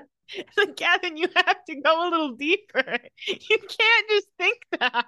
especially when Damon very clearly laid out his little argument for why they should be together. She tuned that shit right out. That was going in one ear and out the other. She was like, hmm, hmm, hmm, because she was like, I get to dump him. I get to dump him in her head as he's like explaining their relationship, giving her information that she could definitely use, but she's just too excited to dump his ass again. and she could have listened to his voicemails, but she says, I can't sit through that. She deleted every single one. Like she just refuses to put in the work to become Elena because she doesn't really want to be Elena. She just wants to be alive in this body and get Stefan. And acting like Elena is her way to do that, but she doesn't want to be Elena. Yeah, it's a necessary evil to have to act like Elena. I think her goal eventually is to just make subtle changes so that eventually she can just have her own personality and everyone thinks it's Elena. Again, a little bit delusional, but they're not catching on yet. Yeah, and frankly, Stefan is usually the one who catches her in these things. Yeah. And if he's flirting with her right now, she's like, "Oh, I'm doing it, bitch." I'm home free. So she turns this around a little bit because she turns it to like, I'm not sure I like the person I've become. And then she says, Do you? And this is complex for Stefan because this was his whole argument in the beginning of season four is like, Mhm. Elena's changing because she became a vampire. Whatever, that's understood. But is this who she really wants to be? He also was like, Damon's turning her into this because she's sired to Damon. We're past that now. Yeah. And Stefan, for the most part, is past it, but there's still a bit of him that he's like, was I right? I don't think he's in the place necessarily where he's like waiting for Elena to come back to him, but I do think he is in the place where like he's not necessarily ready to say no to that either. Exactly. Because he sees like the growth that Elena and David have gone through together and he respects that like they have a relationship that is more complex and like more positive for them than he originally thought would happen. Mhm. But he's also like still getting past those feelings of love and wanting the best for Elena. And if what Elena thinks is the best for her is him, who is he to deny her that? Is kind of his thought process. Exactly. He's like, well, if you're in love with me so much, like it's just mean for me to not be in love with you too. At the beginning, he was ready to badmouth Damon. He was ready to badmouth their relationship. At this point, he's not badmouthing anything, but he's like, but if she just so happens to come to that conclusion, like she got there. Like maybe this was just another obstacle for my epic love. Yeah. Stefan says, Do I what? And she says, Do you like who I am or do you miss who I was? That's a thinker because Stefan does miss who Elena was, but he also has come to terms with the fact that who Elena was ain't coming back. She died on that bridge. Yeah. Well, and also that like who Elena was and who he was at that time, those have both changed. Mm-hmm. Now hers were more obvious because she went through a bigger shift, but like Yeah. through this process of moving past Elena, he has changed as well. And like, yes, maybe it would be nice to go back to old Stelena when some of our problems weren't here and a lot more people were alive, but like that's the past. Yeah. And I mean, the thing is, he does like who Elena is now, but he also does miss who she was. Both things are true. Yeah. And, you know, Stefan says, Elena, I, but Catherine knows like it doesn't actually matter if she gets an answer from him on this right now. She just wants to get him thinking. Yeah. She just needs to plant this seed. Exactly. So she says, let's change the subject, which is smart of her. She says, I'm just going to let this lie. Yeah, she's like, "Oh no, I I didn't mean to ask about this so soon after my breakup with Damon. I'm Elena. I'd never do that." hmm So she does kind of save herself there. So she does cover it. For a part in this conversation, it's like, oh, girl, you're digging a hole, but she does get out. But this is, I think, this conversation, like she gets out and she tricks him. But I do think if, like, right after this conversation, someone floated the possibility that Catherine was somehow alive, Stefan would be like, oh shit. Like, I think if he thought about it, heard, and had that possibility floated, he would get there relatively quickly, but he's just not there yet. Mm-hmm. Catherine says, What did you want to tell me? What did Enzo and Damon do now? Since she knows who Enzo is now. Yeah. She has so much disdain when she says Enzo and Damon, like Catherine. Rein it in a bit. Yeah. Stefan says, Can we talk about it later? Is that okay? And Catherine says, Fine by me. And they start to dance, but Caroline approaches. She says, Hey, you mind if I borrow her for a minute? She promised she'd join me at the shredding station. Catherine is pissed, but she is trying to cover it up. Yeah, Catherine is mad. And Stefan says, Oh, yeah, sure, she's all yours. And Caroline says, Thanks. And they go. Over at the grill, Nadia has left Matt and Tyler alone, and Tyler wasted no time because Matt says, Nadia's not compelling me. That's exactly what a compelled person would say. yeah. Tyler says, Really? Where the hell's your vervain? And Matt says, Right here. He lifts up his wrist and then he notices that he doesn't have his bracelet. And he's like, Oh. He says, Oh shit. And Tyler says, See, she swiped it and probably compelled you not to notice. And Matt says, But why would Nadia be compelling me? And Tyler says, I have no idea. Tyler's like, I just met the woman. I just met the woman and she's talking about some guy that I have no idea who it is. And so Tyler says, Is there any vervain here? And Matt says, Oh, yeah, Sheriff Forbes, we can put it in the coffee. And Tyler sees Nadia across the bar looking at her phone. And Tyler says, Drink some now. And Matt goes to drink some coffee. We go back over to the ball. There's dancing, there's hooking up. And then we go over to the shredding station. Which is exactly what it sounds like. It's a shredding machine for pictures. Very cute. Caroline says, Did you bring anything to shred? And Catherine says, No, because I didn't realize people still printed photos. You know who does still print photos is Elena Gilbert. Elena, 100%. 100% Elena has thousands of photos. Caroline shreds a couple photos of her and Tyler. And Catherine says, Okay, do you feel cleansed? And Caroline says, Almost. And then she takes out the horse drawing. My jaw dropped. You said no. I said, Caroline, don't. Catherine says, Tyler drew you a horse. And Caroline says, No, Klaus did. And she shreds it. Pain. Pain for all the Caroline girlies out there. But I will say, this made me like somehow this had the opposite effect that I was like, oh, we're not done with Caroline yet then, because she's holding the flame. If she wasn't affected by this, she wouldn't need to shred it. Okay. So I'm in a new delusion. New delusion incoming. New delusion alert. Catherine says, Wow, clean sleep. And Caroline says, Yes, I am making a decision. These relationships are over, and I'm not going to change my mind just because I'm feeling bored or nostalgic or lonely. And there's a pregnant pause. and says, Wait, are you doing that thing where you're talking about yourself, but really you're talking about me? And Caroline says, You tell me. Caroline says, I'm just saying, you've been through a lot lately, and your emotions are all over the place. So are Stefan's. I think that making yourself so available could maybe be confusing things. And Catherine says, Do you think I'm leading him on? Which is a pretty good Elena line.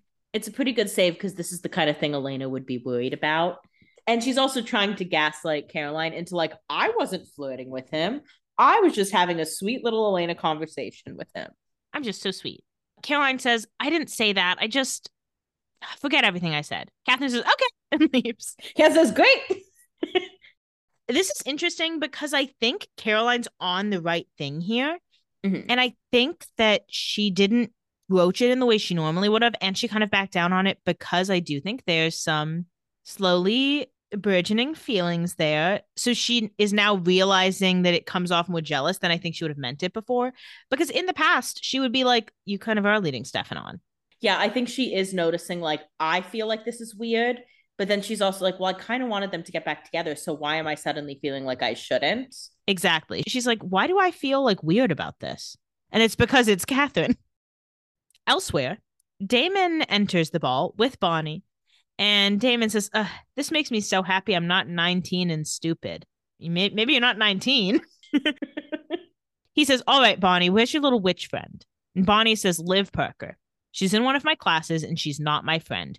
We see her. She's got bottles in a box. She's wearing a button up. She clearly works the event. Bonnie says, I looked her up, found out she works events catering. By the way, this is a total shot in the dark. And Damon says, Well, I'm feeling lucky. I'm sure you are. Yeah. Elsewhere, Caroline approaches Stefan and she says, Hey, come on, come be bitter with me. And he says, No, you are the second person I didn't come here to dance with. And she says, Okay, then what are you not telling Elena? And he says, Way to eavesdrop, Caroline. And she says, Okay, well, obviously I'm going to do that. She said, so sue me. Yeah. oh, it's illegal to eavesdrop now? Way to talk within earshot. Yeah. We're all doing things. we all make our decisions. Caroline says, You came to a dance of your own free will. Something is up. And he says, Okay, fine. Damon fell off the deep end. And Caroline says, What do you mean by deep end? And Stefan says, Well, for starters, he killed Elena's friend Aaron. And I came here to tell her that, but we were dancing and she seemed so happy and I just couldn't. Caroline says, You think if you tell her what he did, she'll give up on him forever. For Aaron? Elena would be pissed. Like, Elena feels bad for Aaron, but like, there are far worse things Damon has done that she has forgiven him for. Yeah, I think Elena will be able to forgive killing Aaron. Also, like, of all the people he could kill on an anger whim, Aaron's pretty easy. And let's be honest, if Damon hadn't killed Aaron, Enzo would have anyway. Yeah. It's not that sad. Aaron's days on this earth were numbered.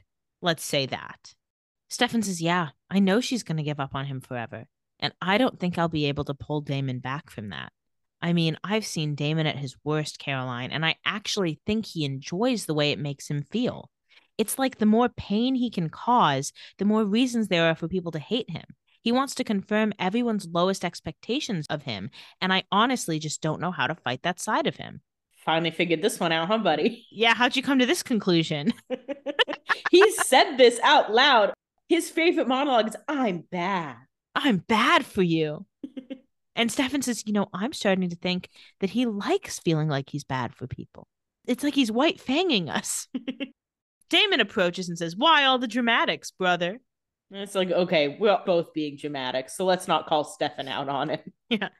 Stefan says, What are you doing here? And then Caroline notices he's with Bonnie.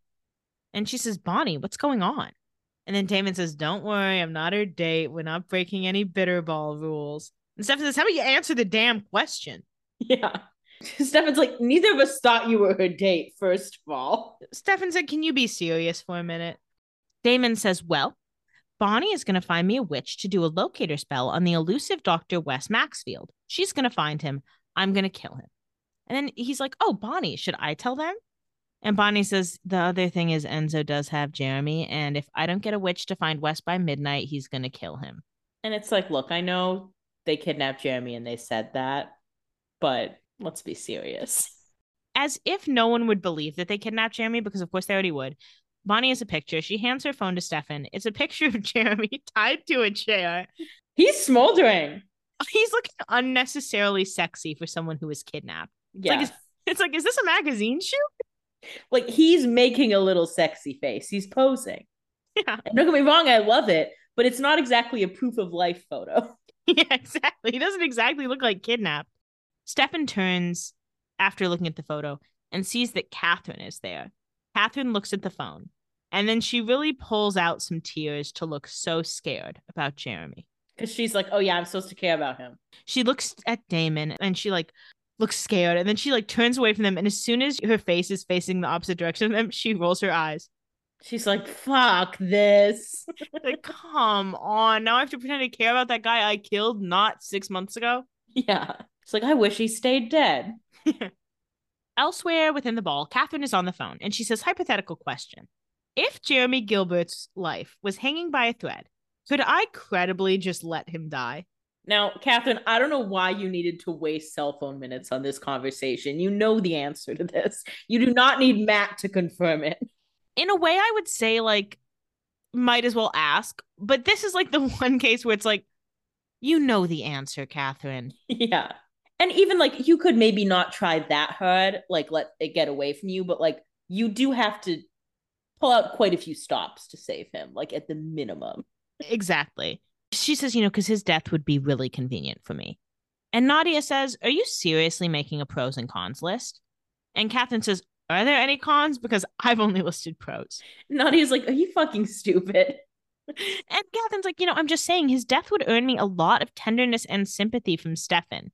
Well, I think this has some water to it. I actually think Jeremy's death would make Catherine's life harder because remember, the last time Jeremy died, Elena burned her house down and turned off her humanity. So, Catherine, you can't like go the next day and be like, everyone thinks I should be upset, but I'm not. Yeah, you can't go and be like, Stefan, can you just cuddle me? He'd be like, No, you're gonna have a nervous breakdown again. And she'd be like, oh, I'm not going to do that. It would take any sexy energy out of the air Yeah, for at least a month. that is the real con. Not only that it would expose her. You're having a hard enough time faking it as it is. Do you think you can convincingly fake grief about Jeremy's death? That's more dangerous than you letting him live. Yeah, Catherine, think long term. If Jeremy dies, you're going to have to go to a funeral Yeah. because he didn't get one the last time. So this time he would have to definitely get one. And you would have to probably give a eulogy. and you know you can't do that. That's the con. But also, you know, there's a number of reasons not to let Jeremy die, which Nadia gets into. Nadia says if Jeremy is in danger, Elena would do everything in her power to save his life. You already know that. Nadia's like, I don't even have to go compel Matt to ask it. Yeah. Catherine says, but Stefan is here and we were dancing and it was good. And I think he was even flirting with me, which is very naughty, even for him. She is so impatient. it's like, girl. Give him like a week at least before you start deciding to kill Jeremy, okay? and Nadia says, Catherine, if you don't start acting like you care, they will figure out you're not Elena. This is her kryptonite, acting like she cares. Because she just can't.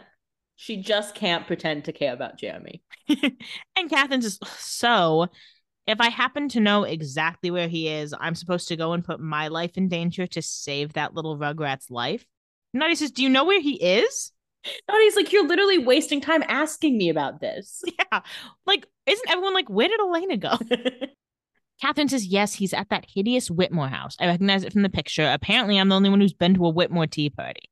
Nadia says, Go save him now. Catherine says, Okay, fine. But in the meantime, I'm going to need you to find out from Matt if Caroline has feelings for Stefan because she's really starting to grate and I need to know what I'm up against. We go over to where Nadia is. She's behind the grill in like the alley. And Matt comes out to find her and says, Who keeps calling you? Because, yeah, the one person she knows is her mother who is dead. To Matt's knowledge, Nadia has been associated with two people Gregor, who is dead, and Catherine, who is dead. Nadia tries to compel Matt. She says, Does Caroline have feelings for Stefan?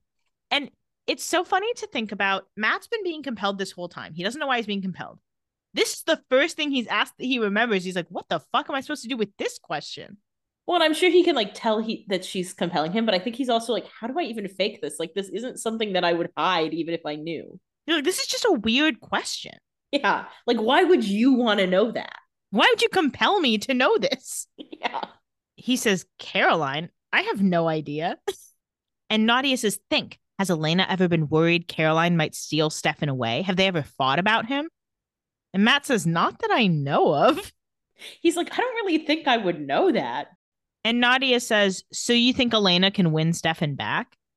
And Matt says, Why are you asking me about Elena? He can't even pretend to be like fake compelled because he's like, This doesn't make a lick of sense. He's just completely confused. Yeah. And then Nadia says, Forget we had this conversation. And she runs away. She vampire runs. And Matt's like, What? Immediately, Tyler comes out into the alley and says, So was I right? And Matt says, Ty, you're not going to believe what I'm about to tell you. And then Nadia reappears and snaps Tyler's neck. And she says to Matt, You're not going to tell him anything. There's a number of ways this plan could have been better. Number one, Tyler, eavesdrop. Number two, Matt, just go back inside and then just maybe don't even talk about it here. Yeah. Or text each other. Yeah. Like while you're standing talking about something else. Assume that Nadia will stay nearby. Everyone has fancy hearing. Like, let's just be careful what we say. Remember when everybody would turn on a faucet when they were talking? Do that. Let's run that back. Run the soda gun. And as far as we know, Nadia is not invited into the Lockwood house. Just talk about it at the Lockwood house when you stumble home drunk. Yeah, you have a safe place to talk away from vampires. But this is Tyler's one of his many fatal flaws. He's a little bit impatient and he's not the king of subtlety. Yeah, he's excited to have caught something like this. I think he's he's also trying to distract himself because he doesn't have a girlfriend right now. Yeah, exactly. We go back over to the ball. Stefan approaches Catherine and he says, Are you okay? And she turns around and she turns on the fake tears and they look good. Yeah, she is eating that. Sometimes, and we've talked about this before, sometimes when Catherine is imitating Elena, she is like making fun of an emotion more than she is performing it. Yeah, she's doing like a caricature of the emotion. Like, wouldn't it be so funny if this is how I reacted to that? But this time she's actually doing a pretty realistic portrayal of crying. Mhm. And she says, I can't lose Jeremy again. Stefan, please help me save him. And they hug. Then we go to the back room somewhere at this ball. It's clearly where the burr is being stalked from. Bonnie approaches Liv and she says, Hey. And Liv's like, Yeah, this room's off limits, girly. And Bonnie says, Look, under normal circumstances, I'd probably try to warm up to you, be your friend or something, but I'm kind of under a time crunch and I need your help. And Liv says, Am I supposed to know you? Bonnie says no, but you will. And Bonnie says, We're in sociology together. I'm Bonnie. My Grams, Sheila Bennett, used to teach here occult studies. And Liv says, Yeah, I've never heard of it or her. Bonnie says, Okay, I know you're a witch. I saw you spin that pen this morning. And Liv says, Well, I have no idea what you're talking about. Bonnie says, Look, you don't have to be scared. I used to be one too. I'd be scared if you said used to. Yeah. What do you mean by that? What do you mean? What are you going to do to me? Liv says, Yeah, no. Try the campus coven club or something. And then Bonnie stops and says, Okay, I really need your help. She says, No, we're not doing a little getting to know you thing. Like, you need to come with me right now. I saw you spin a pencil. You're coming with me. Yeah. It's just that simple. But then Liv opens up to the real concern here, where she says, Look, even if I wanted to help, I couldn't. I don't know what I'm doing. I'm just some freak, okay? Leave me alone. So she, we can assume, doesn't really know anything about witchcraft. She just has little powers. She just plays with them. It's the same thing when Bonnie learned she was a witch. She just like moved some feathers around. Like, Lit some candles. yeah, didn't know any actual spells until she started talking with her grams, got a grimoire. Liv tries to leave, but Caroline blocks her at the door and flashes her veins. And Liv says, Ah, what the hell are you?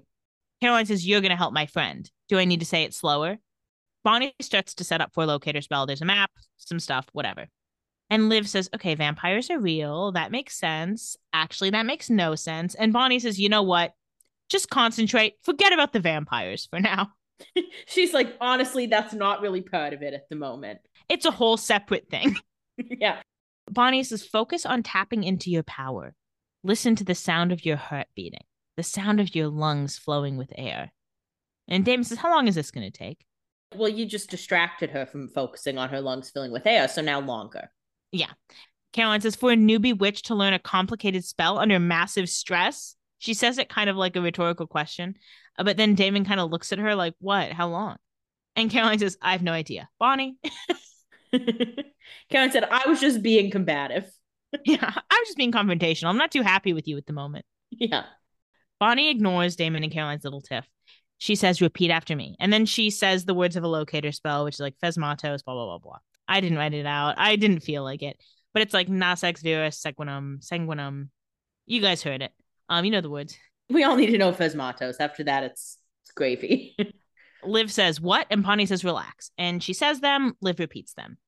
Bonnie says, Okay, now keep your eyes closed. Use the blood to find Wes. And Liv says, I have no idea what he looks like. And Bonnie says, You don't have to. she said, That's why you have the blood. Yeah. Liv does the spell. She starts saying the words. Wind starts, flames flare, and then light bulbs explode and some power goes out in their little section. And then a chandelier falls. Oh, yeah, the chandelier falls. Very fan of the opera. And Damon says, Is that a good sign? Liv says, I can't do this. And Bonnie says, Just concentrate. Try again. And Liv says, I can't do this. You don't get it. I've done horrible things. I've set buildings on fire. I've hurt people. I can't control any of it. So we do know she has some familiarity with her powers, but that's kind of all we know for now is that maybe they've gotten a little out of control in the past. Yeah, which is usually a good sign that she's pretty powerful. She just needs to figure it out. And frankly, Bonnie needs something to do, so might as well train another witch. Yeah, she could use a project. Damon answers a phone call from Enzo, and Damon says, Witchy hotline, how may I help you? Damon speaking. And Enzo says, What's taking so long? Mind you, it's been what, 30 minutes? Yeah, come on, guys, give her a second. A little bit of patience would be nice. Damon says they seem to have lost motivation. Maybe you can inspire them. That's clearly not what happened. It's clearly on the path. Yeah, give her a second. She lost motivation because she dropped a chandelier. That seems like a reasonable reaction. Yeah. Bonnie will push her through it. hmm Enzo says, with pleasure. Damon puts Enzo on speaker, and Enzo says, let them know Jeremy will be dead very soon. And Damon says, thank you, and hangs up. That is so lazy. That was your plan anyway. So now you're just reiterating that it's getting closer. Like you gave us the time limit. I know the time limit's coming. Yeah. Give me something real. Raise the stakes a little bit. Let me hear a scream from Jeremy. You have the captive right there. Do something with him. Exactly. Don't you know how to be a successful captor? You've seen it.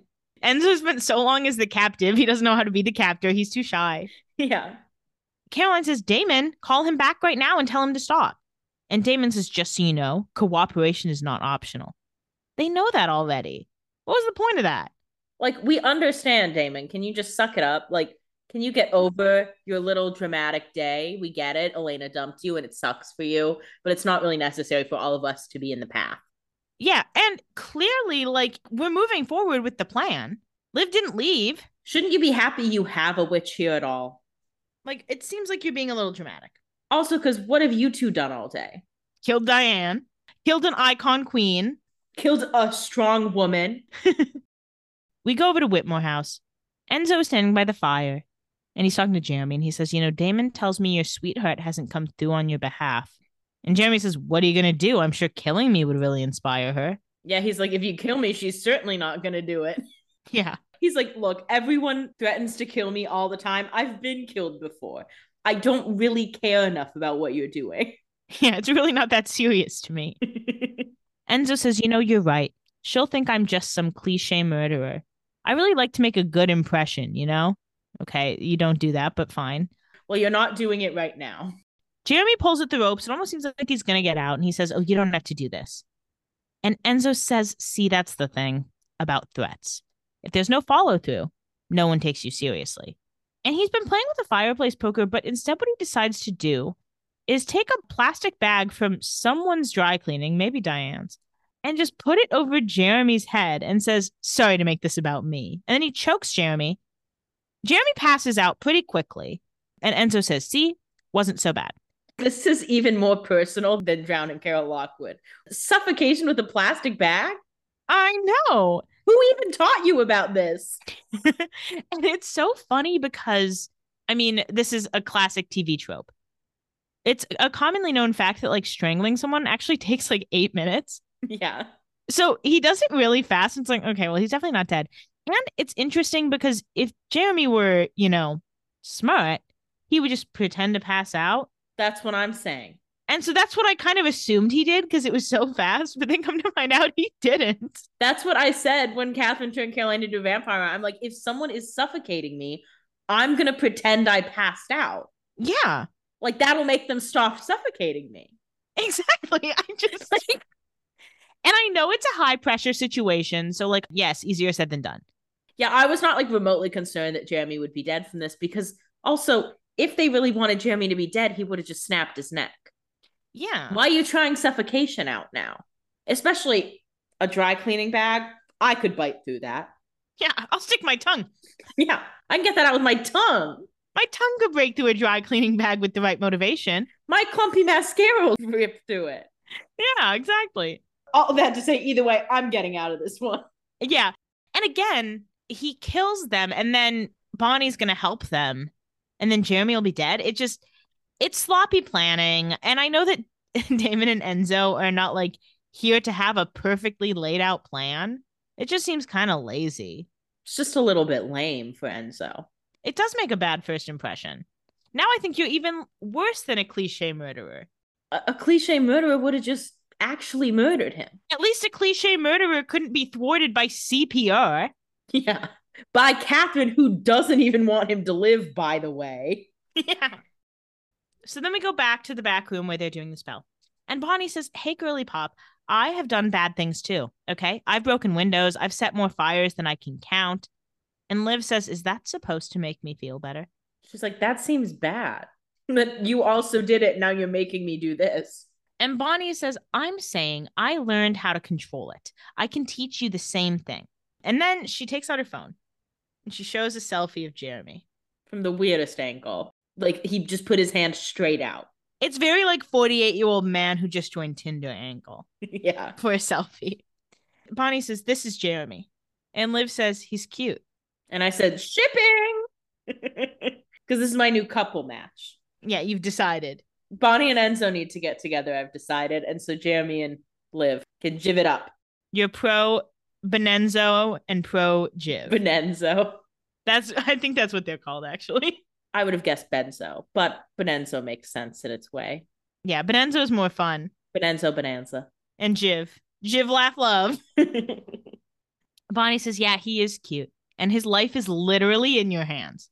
Liv says, Okay, but if I go all chaotic and burn the school down, it's on you. And Bonnie says, Fine by me. I don't give a fuck about this school. Bonnie says deal. At Whitmore House, Enzo drops Jeremy's body to the ground. And Stefan arrives and pushes Enzo against the wall. And Catherine's like, Jeremy. And she goes up to him. She takes the plastic bag off his head and she listens for a heartbeat, which she doesn't hear. And she's like, fucking damn it, Jeremy. She starts to prepare to do CPR, but is like, ew. Stefan says to Enzo, You should have left when I told you to. And Enzo says, Oh, did I give you the impression I was taking orders from you? My bad. Hot and sexy. Stefan headbutts Enzo. They fight. Catherine continues CPR. She's hating every bit of it. Yeah, but she is doing it. Enzo is crawling away from Stefan, who has a fireplace poker. And in a way, like Stefan almost looks like he's going to best Enzo in this fight. Mhm. But Catherine hits Jeremy. He wakes up and she says, Thank God. And while that distraction is happening, Enzo takes a piece of firewood and throws it in Catherine's back. Mhm. And she says, Stefan, help me. And Stefan pulls it out. And then Damon enters. And Enzo says, You missed all the fun. Damon doesn't comment on any of this. He says, Spell worked. Wes is in Richmond. Yeah, he's like, okay, well, we can go now. And Enzo says, Okay, I'll drive. Because Enzo doesn't care. They start to walk out, and Stefan says, Hey, Damon, don't bother coming back. Damon looks like to Stefan and to what he thinks is Elena, but it's Catherine. Mhm. And then Damon says, I wasn't planning on it, and goes. Catherine is facing away from Stefan. And so for a second, she does a little bit of an Elena performance where she like shakes her head, Yeah, gives like a dirty look. but then she smiles. Because she's like, oh, if he actually leaves town, even easier, bitch. She's like, Oh my God, he's leaving town. Stefan is ready to give up on him. Oh, it's going to be quick. He just tried to kill Jeremy. I can use that. yeah, she's living. She thinks she's going to have a new boyfriend by the end of the week. Then we go back out to behind the grill. Tyler comes to after Nadia snapped his neck and he says, Where's Nadia? And Matt says, Sorry, slight misunderstanding. And Tyler says, She snapped my neck. What kind of misunderstanding is that?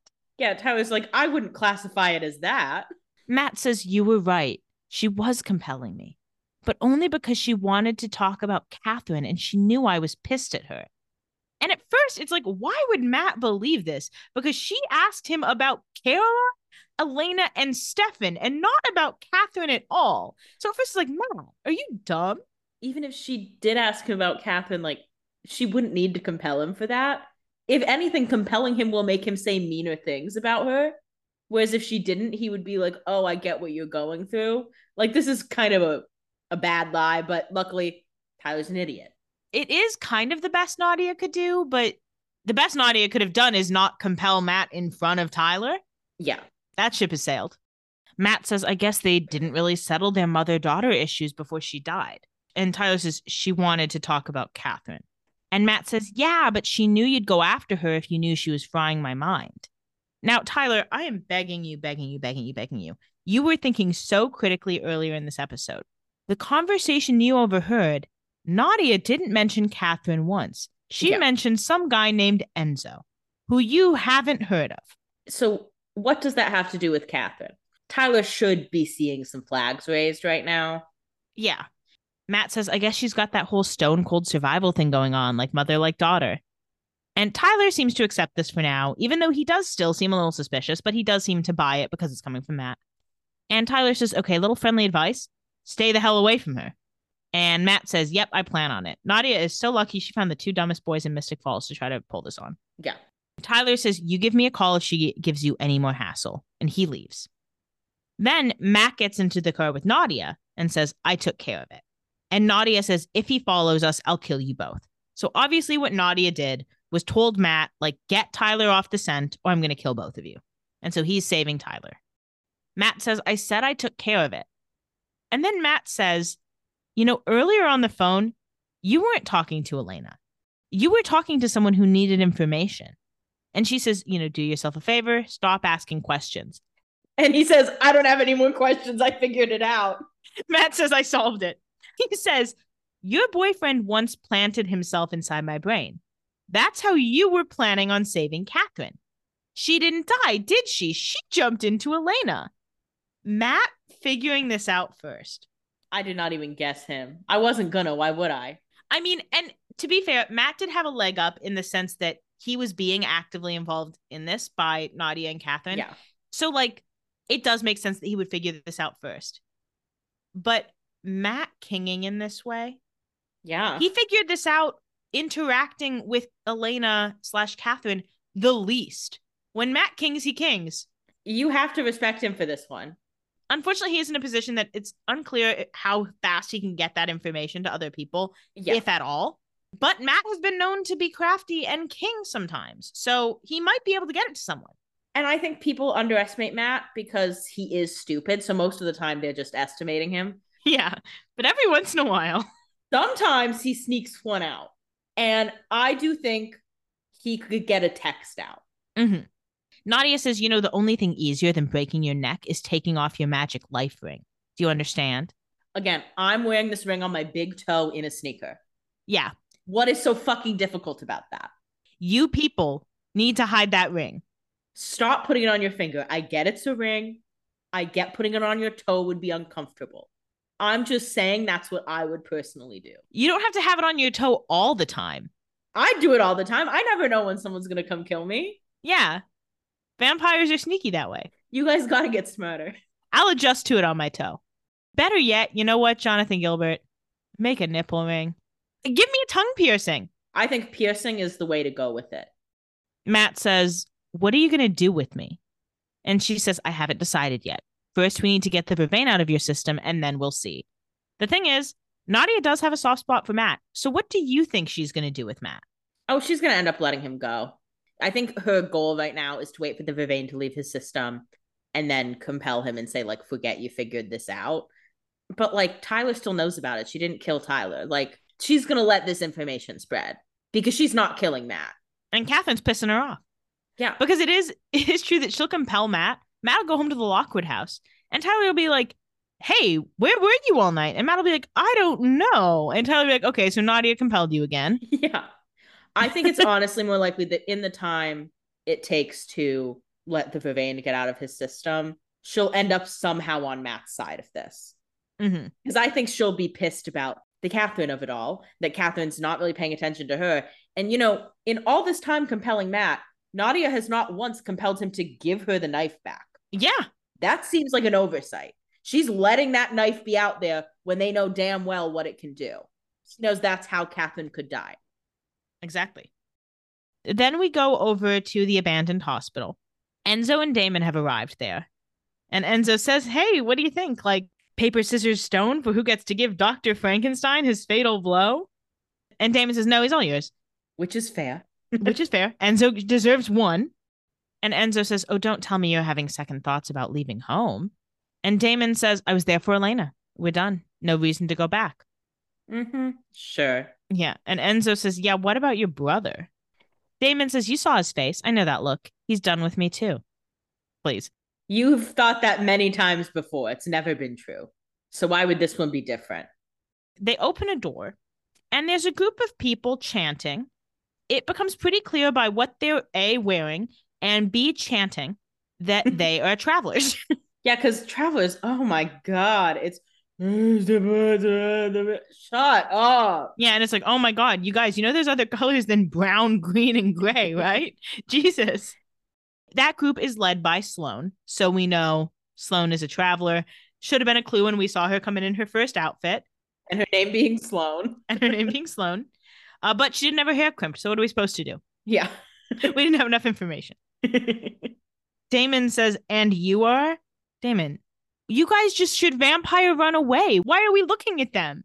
They're all chanting. If someone is chanting anything at me, best case scenario, they're a weird person chanting at me. Yes. And I don't need to hear it. I'm not at a choir concert, okay? I'm going. Again, best case scenario, it's a group of people chanting in an abandoned hospital. I don't care if they can't really do magic. I'm leaving. Worst case scenario, they're witches. Wes appears behind them and says, That's my backup.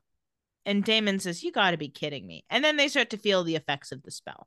Should have snapped his neck right then and there. Exactly. But who am I? Enzo says, What is this? More witches? And Damon says, Close. Travelers. Wes injects Damon with a syringe. At this point, we don't know what it is. We later find out it is the syringe that Aaron took of the Ripper compound. Wes says, Good luck making new friends, Damon, and leaves. We go back over to Whitmore. Catherine is looking in the mirror There's a little bit of a scar still from where that piece of wood was thrown in her before. And at first, she's just kind of looking at it. And then she sees Stefan at the door and she goes, No. yeah, she like she shifts a little to, to pose and she like makes a little pain noise and it's like, oh, Catherine. Catherine, please. And you know what the worst thing is? is Stefan's like, Okay. The worst thing is it works. Yeah. He says, You okay? And she says, Actually, would you mind? I think I still have a splinter in my back. And he approaches and she puts the strap down, even though the splinter is not blocked by the strap at all. The splinter is in the middle of her back. The strap is not remotely in the way. And to top it all off, Say Something I'm Giving Up on You is playing. Say something, I'm giving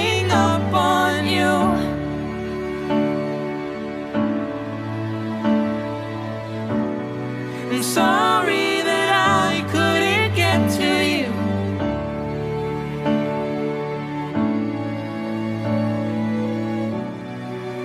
It's like, Stefan, I need you to fucking pull it together. You can't possibly be falling for this, but he can.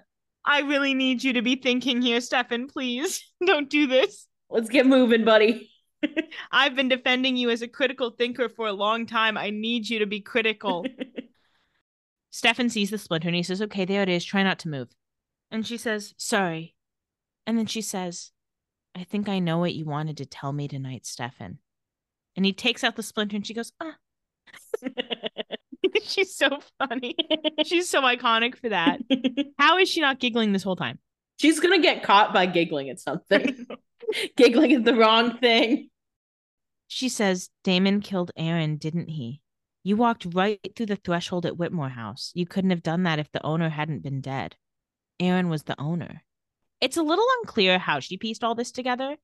Likely she overheard Stefan telling Caroline that Aaron is dead, When she knew that she had to get invited into Whitmore House, and she knew that Aaron's last name was Aaron Whitmore.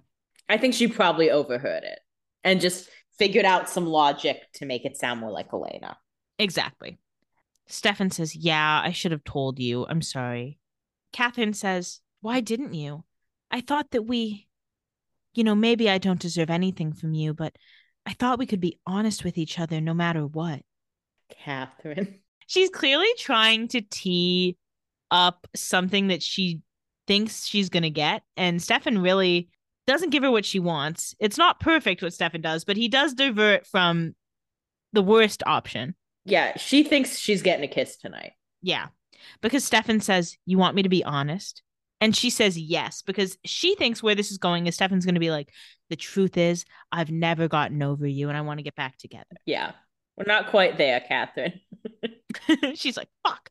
Stefan says, All right.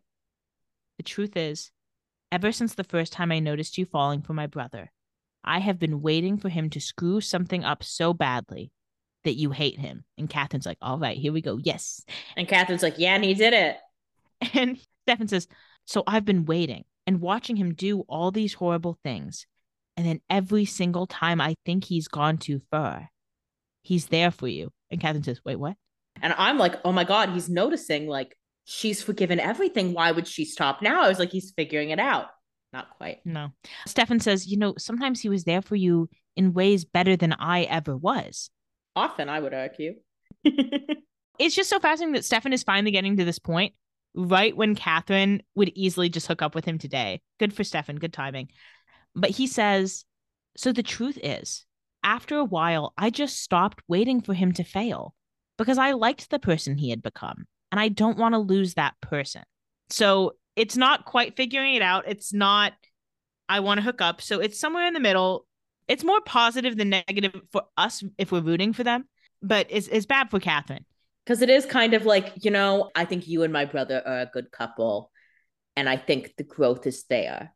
He's not saying don't give up on him, but he is kind of implying it. Well, because he's also saying, like, I know it's really bad right now, but I've thought he was past the point of no help before. And he's always come back, and that's because of you, and you've made him better. So it's probably going to be easier for him to come back this time. Yeah, you've always been able to help him be a better person. And like, I hope you don't give up on him like you never gave up on me, is kind of the vibe. Yeah. But Catherine really wants to turn against Damon. She's like, I really want to put this to bed. She's like, no, we hate Damon now because he killed what's his name? And because you know what he did. because he killed it's not Enzo. He killed Alan? Catherine says, he threatened my brother, Stefan. I can't go back to that. well, he killed him too, and you were fine. Stefan's like, mm, Elena would have, I think Elena would have been fine. especially since he lived. Yeah. I get what she's saying, and Stefan kind of falls for it because, yeah, whatever. But it is just funny that it's like mm, Elena got past that before. Well, because she needs to be like, no, he finally did something that made me hate him. And it's like, that? Like, that can't possibly be the final straw. First of all, he didn't even kill Jeremy. Enzo did, and you brought him back to life with CPR. Yeah. Jeremy's been way deader before, multiple times. yeah. Stefan says, I know. But then Catherine says, But if you want to save him from himself, then I'll help you. But not for myself, not for him, for you. Now, Stefan, I am begging, begging, begging you to think critically. First of all, Elena would do it for Damon. Even if she wasn't going to do it for Damon, she would do it for herself to feel good about herself. She'd do it for you too, but like she wouldn't be doing it only for you. Yeah, she wouldn't be like, oh, not for him, for you. She would be doing it for him. Yeah. She'd be doing it for all of you. even when Stefan's humanity was off and Damon really wanted Stefan back, she was like, you know, Stefan really hurt my feelings, but I'm trying to get him back for him. She wasn't like, I'm not doing it for him. It's for him. Yeah. If anything, that's Elena's flaw is she's always trying to save people who don't want to be saved, which, you know, they do want to be saved, but they act like they don't. But like Elena will always save. It doesn't matter Yes. who it is or what they've done. That is the one constant about Elena. Exactly. She's not giving up on Damon again because he kidnapped Jeremy one time.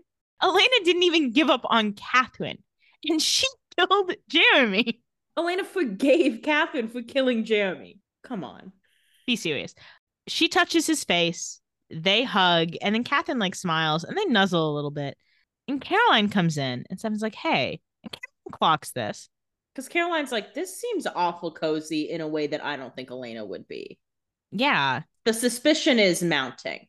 Well, and also because even if Elena was ready to give up on Damon after he kidnapped Jeremy for like half an hour, she wouldn't immediately go hook up with Stefan. You know, we know she did that with Damon, but that was because she was sired to Damon.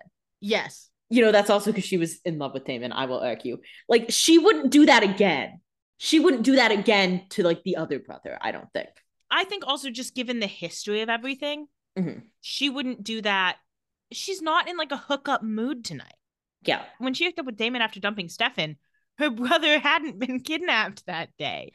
Well, it's also like, I don't think hurting Damon would stop her from hooking up with Stefan, Yeah, but hurting Stefan would stop her from hooking up with Stefan.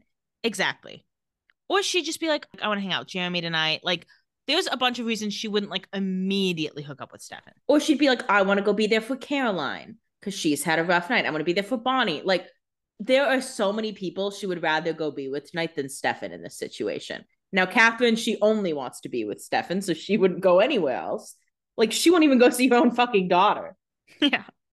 Even though Nadia's losing control over in Mystic Falls, Catherine, you really should check on Nadia. Yeah, Nadia's not handling it well. Your secret is going to be out and it's not even going to be your fault.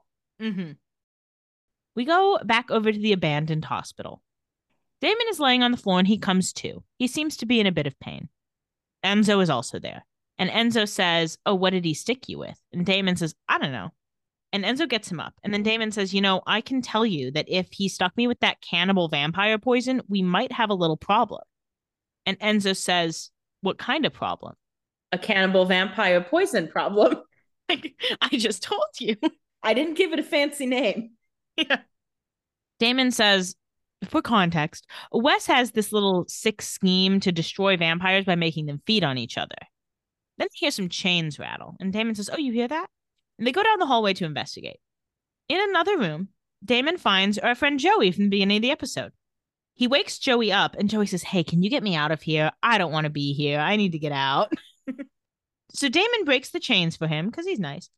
But then he notices there's blood on Joey's wrists from the chains. Joey says, Thanks. I owe you one. And Damon's like, hell yeah, you do. Damon says, time to cash that in. Um, his veins appear. Joey says, Hey, what's happening to you? Damon says, I'm gonna go ahead and say karma. Karma is happening to me. Because he's like, okay, it came back to bite me hard. He is envious that karma is not a relaxing thought for him. yeah. Little Taylor Swift joke. Little Taylor Swift. Damon then starts to feed on Joey, and it's looking super violent. Yeah, we immediately see a spurt of blood out of the neck, like the second he bites him. Yeah. And then Enzo comes in. And He says, Hey, Damon, stop. Uh, But Damon doesn't stop until he literally tears Joey's head off. So, who's the Ripper now, huh? Yeah. Who's the Ripper now? Number one, rest in peace, Joey. We love you, King. Yeah, sorry about your day. Sorry, sorry, you died. and Enzo says, Okay, I can see how this might be a problem. And that is where we end the episode. First question How's Damon going to get out of this one? So, I have a couple options here. Sure. One, Dr. Maxfield loves to make an antidote for anything. He sure does. It's not outside the realm of possibility that there's an antidote for this. Now, would he be stupid to have that in his lab that I'm sure is not, you know, protected from vampires being invited in because he doesn't have any funding. So he's working in abandoned places. So I do think that's one easy possibility.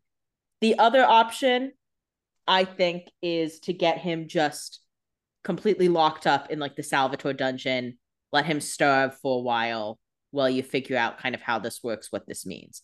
Because I do think like Enzo doesn't want Damon to die, and he certainly doesn't want Damon to kill him. Yeah. And he knows there are people who care about Damon. Like, I think it's not crazy that Enzo would like kind of snap his neck, bring him back to the Salvatore house, and be like, we have something to figure out.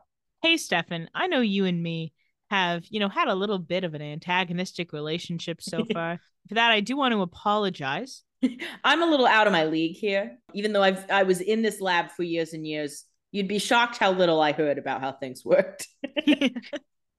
so I think those are kind of the two paths we have with this because, you know, we're not killing Damon like we killed Jesse.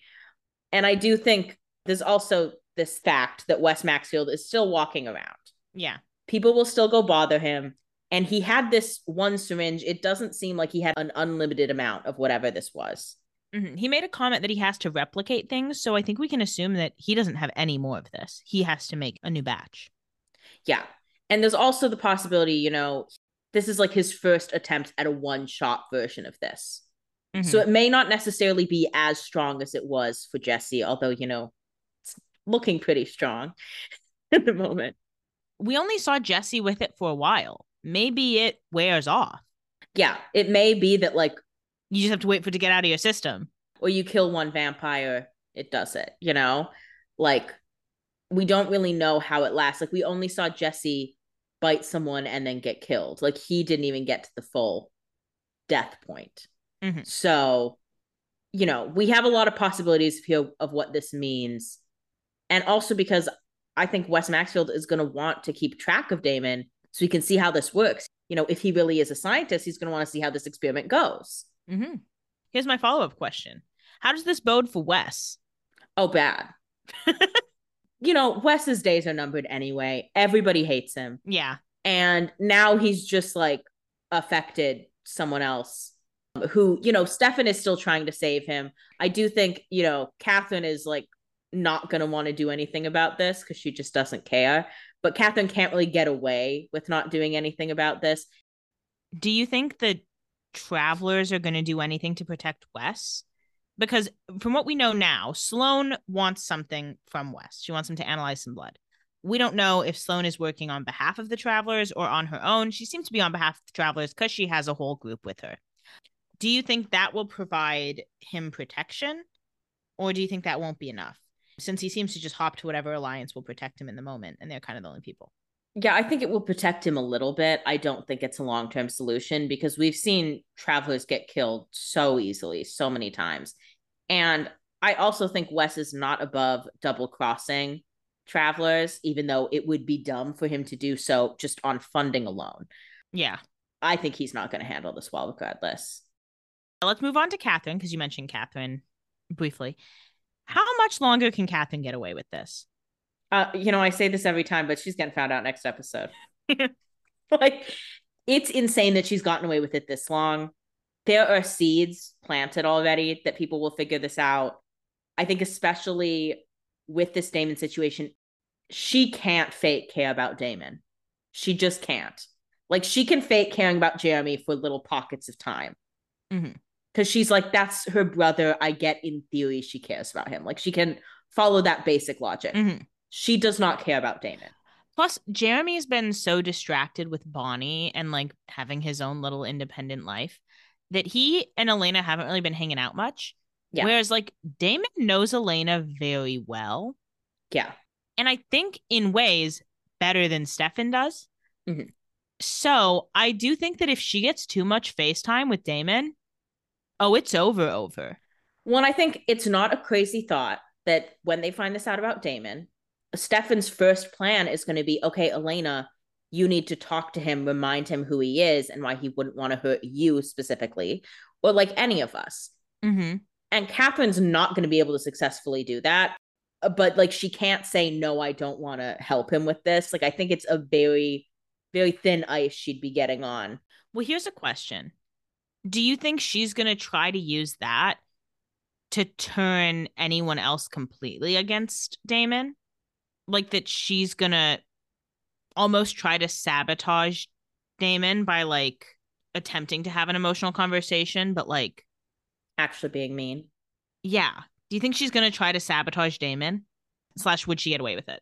I think it's a dangerous game because I do think she could try that. But I think the like the best way to sabotage him in this case is to essentially let him out of the dungeon, which puts her in a very dangerous position Mm-hmm. that I don't think she's ready to do.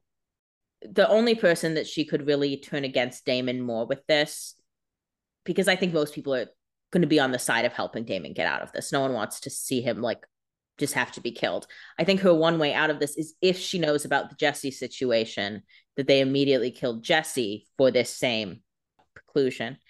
Is that a word? I think it is. I think so. I don't know if it's the right word for that sentence, but I don't know if it is. it sounds right. sounded cool. But I think that's a way to kind of bring Caroline in and say, you know, we had to kill Jesse for this. There was no way out. We might have to entertain that possibility, which Mhm. I think she can't really say that to Stefan because Elena would never say that. Mm-hmm. But she can float that possibility. And we don't know if she knows about the Jesse situation. I don't think she does. Exactly. That is, I think, one of her only ways out that I don't think she even has access to. So Matt won the race of being the first one to figure this out. Who do you think is going to be the next person to figure out that that is Catherine? If you have to pick who we know now, who is most likely to figure it out? I'm between two, Okay. and the two are Caroline and Damon, and I'm going to pick Caroline. Okay. You don't think it's going to be Stefan? I Stefan is a close third place, Yeah. but given what he's shown me this week, I'm not hopeful. it's not looking good. Not hopeful for Mr. Man. Yeah, exactly. He's fallen for the flirting a little too easily for my liking. This week has not made us confident that Stefan will figure it out. Yeah. last question slash discussion topic we met two new characters who seem to be set up for arcs based on their introduction sloane and liv so let's talk about them let's start with liv because we met her 1st Mhm. predictions for liv So I do think Bonnie needs another witch to train. It'll make her feel useful, kind of her taking Sheila's role. They also, you know, it's helpful to have a witch around. And I do think since we have this set groundwork that like Liv is so powerful, she like burned down multiple buildings supposedly, or like started multiple fires at least. yeah Um, I think there is this possibility if she can kind of help Bonnie not be the anchor to the other side or bring Bonnie back into being a witch that's interesting because I'm again convinced that that is something that's going to happen, and I think another witch is one way to do that. yeah And I am, I am like legitimately rooting for her with Jeremy. I don't know how that's going to happen. you're a jiv truther I'm a Jiv truther, and it's literally just because I'm a Jana truther, and this is close I'm going to get to that. Apparently, yeah do you think liv is going to join a group or do you think like how long do you think her arc is going to be with us I think around the end of the season, I don't think she'll necessarily make it through the whole season. sure because I think she's more a tool to bring witchcraft back into the group a little bit. I do think there's also this possibility, you know, you made a joke about her being related to the Whitmores. But like the odds of her being a witch, not knowing anything about witchcraft, but happening to be at a school with an occult studies program that had witches around, we just have to entertain the possibility that she knew about that. Whether she knew Sheila or not, I do think we have to float the possibility that she knew Shane. Interesting. Because Shane tried to teach Bonnie to control expression. She can't control it. I just think we have to draw that parallel. So do you think maybe she's studied witchcraft before in a way more than she's let on to Bonnie, or do you think she does truly not know how to control it? I think she doesn't know how to control it. I think she like But she thought that coming to Whitmore might offer her the opportunity to control to learn to control it. yeah. Or that she like knew that there would be other witches around, but I think she like hasn't met any, so she hasn't been like aware of it. And she doesn't know how to go up to people and be like, "Hey." And I think she also is scared of using that magic. So I think she's kind of not sure the path that it would go. Mm-hmm. Because it might also be that someone tried to help her control it and she burned him up. something. That's true. Or something happened that she tried to use magic to save someone and it didn't work. Like something like that. Moving on to Sloane. Here's a question I want to ask you. Right now, travelers, as we've seen them, are mostly like a mass of people. Mhm. We haven't seen a leader for travelers. We don't even know if they're capable of following direction Yeah. because they don't they don't seem particularly organized. It seems like whenever someone calls them to do something, they're like, okay. Yeah. So do you think Sloane will kind of step into that leader traveler role or do you think we still have yet to meet a leader for the travelers? I think she is kind of who will understand as a leader just because she's the one who's seeking out Wes. I don't think she's necessarily like leading multiple travelers. It seems like travelers kind of travel in packs, much like werewolves, that they're like in these groups that work together. And so they just follow along with whatever group they happen to be with. Yeah. And it's possible too that they knew Crimpy, Mia, Yeah, creepy. um, who is now dead, and they're looking for her because she had the one fucking hair crimper. Um, Yeah. And she was hogging it. Do you think they know Nadia? I don't think so. Okay. They might know of Nadia. I think the same way that other travelers were looking for Catherine for some reason and wanted Catherine dead for some reason. Like they might be aware of Nadia, but not enough to like, like I don't think they know her. I, I think there's a chance they knew that Mia was helping someone who was also a traveler. I'm assuming that they're aware of other travelers' movements, but may not necessarily like be completely plugged in. I have to ask if Sloane is with the travelers, what do the travelers like? What is their goal? Again, here's what we know about Sloane. She wanted Wes to analyze some blood, and she wants to protect Wes from being killed. And she's got a, apparently a ton of money. So, what do the travelers want? here are the things that I'll say about the travelers. This is just my read on them, which, Take it with a grain of salt. but the travelers were doing their own thing, and then Silas, Amara, and Qetsiyah really fucked a bunch of shit up for them. Sure. They really altered the course of what life would look like and what travelers would look like. So I do think with Silas and Amara dead, I think they are concerned about if the cure is still out there, if they can make another cure. I don't know why they'd want a cure. I mean, to their knowledge, even if Mia's involved, like let's say they know Mia's movements, the only place the cure lived on was in Catherine's body. Not only is Catherine now dead, I mean, you know, Catherine's not dead, but Semantics. Yeah. semantics, but Catherine's body burned up. Like there's not a cure anywhere. Maybe they know something different. Uh, you said before that they might want a cure, but that they wouldn't necessarily want to eradicate vampires. They just want to get rid of any travelers who became vampires. Oh, I did say that, didn't I? You sure did. It's okay to change your mind. No, I think the other possibility that I'll go with is I do think, based on the Silas storyline, that it's not so much vampires, but that they would want to eradicate immortality. Oh, I think I said this that it's a balance of nature thing, Yes. that they don't believe in immortality and they want to stop that from happening. But you also said, but you can change your mind. You said, at first I was like, then why aren't they just killing all these vampires? You said, because they only care about people who are travelers. So, like, if they want to eradicate immortality, why bother with a cure? Just learn a spell that kills a vampire. I mean, why bother with Wes to that end, you know? Well, I think Wes offers something that kind of takes care of this process for them. Mhm. And I think if they can make a cure that's transferable. So look, what happened with with Catherine was that she took the cure, her blood became the cure. Mhm. Now, yes, she wasn't a vampire anymore, but if they could somehow combine with Wes that vampires want vampire blood, but they specifically want cured vampire blood, they could get rid of immortality. Oh, so the goal would be let me make sure I'm getting this straight. They make someone a ripper who wants to hunt a vampire, Mhm. but then the vampire who they hunt has cure Cured blood. blood. Yeah. So then they cure themselves. So the ripper can only hunt one vampire. Yeah, but then they're cured. Yeah, but then what's the point of making a ripper? If it's just gonna be, it's like a bee. It's like a bee. The bee, the bee stings, and then dies. No, so that he goes and finds the cure immediately, Okay. like as soon as he gets turned into a ripper. And then he, the cure goes through his blood. Okay, so they just give everyone the Ripper virus. So you give everyone the Ripper virus and the cure. Well, so you have to have someone cured first to start, and somehow that has to attract the people who want the vampire blood. So I respect that this takes a couple jumps. Yeah. So wait, no. So they're cured, so they turn into a human. So then the Ripper who cures vampires isn't gonna want them anymore. No, but like somehow they want cured vampire blood, assuming it's different than human blood, because we saw Catherine react differently to vampire blood. So we have to assume Okay. a cured vampire is slightly different than a human. Okay. Also, because she went to the other side. So if they can shift Dr. Maxfield's formula to want cure blood specifically, they just have to cure a couple. Either way, they'd have to administer one or the other en masse, right?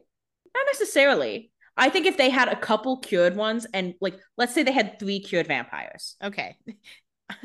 right? I'm following. I'm following. I'm, I'm picturing like a pyramid. It's gonna be a pyramid scheme. No, it's like a pyramid scheme. That's what I'm getting to. Like, you just start with like a baseline, like, let's even say one cured vampire. Okay, just give me the math. and then you give two vampires the uh, syringe that makes them want the cured blood. They both bite that cured vampire. The cured vampire doesn't die from that, but they will die very soon of old age. And then those two have the cure, right? So then two more vampires bite each of them. It's a pyramid. Well, but then either way, so what I'm saying is then you have to somehow make all those people rippers who want the cured vampire blood. Oh, that is true. Well, here's what you do. Okay. Okay. So you have the pyramid scheme still works, but once they're cured, like you give them a packet. It's like their Mary Kay catalog, right? Yeah, of Where course. you give them the cure, and then you say, "Hey, oh no," you give them the syringe, yeah. and then they go cure someone, and then they and they say, "Hey, whoever you bite and cure, you have to give them this syringe as well." Or that doesn't work. No, but yeah, they bite them. So they bite someone who's already cured and then they give them a syringe. It won't work. So so maybe not. I will say I admire that you stuck with it for as long as you did. this theory of yours. I honestly kind of thought it was working for longer than it I, I it should I should have thought. I kind of thought I might be doing something. I was like, she's just asking me these questions because she wants me to get off this clearly correct line of thought. because I'm on the right track. I'm getting too close. I know too much. Essentially, I think it's a combination of cure and ripper, and the goal being eradicate vampires. Okay. I don't need to figure out the logistics of it. That's Sloane's problem. So how long do you think Sloane will be with us? Do you think her arc is going to mirror whatever the Traveler arc is? Do you think she's going to become a bigger character? What's your vibe? I think it's going to mirror the Traveler arc, and I don't think she'll be a big character because I don't particularly think we'll be dealing with the Travelers after this season. One can dream. I think that they're going to run out of things to do, and I do think we know that Travelers are a type of witch, but I think they're less strong than a normal witch. Mhm. I think that's why they need like 40 of them chanting to get one aneurysm. So I do think if we get Little Miss Liv to be nice and powerful, that might help us. Either way, I don't think Sloane's long for this world. I mean, travelers, they just fucking dropping like flies at this point. Yeah. They don't seem bright. They're teaming up with Wes, who is already on his way out. Like, this is not a winning team. That brings us to the end of this week's episode. As always, if you are enjoying Vampire Diaries and or Doppelgangers, please tell your friends and give us five stars rating and review on Apple and Spotify podcasts. And follow us on Instagram at Doppelgangers Podcast. But that's it for this week. Until next week, goodbye, brother. Goodbye, brother.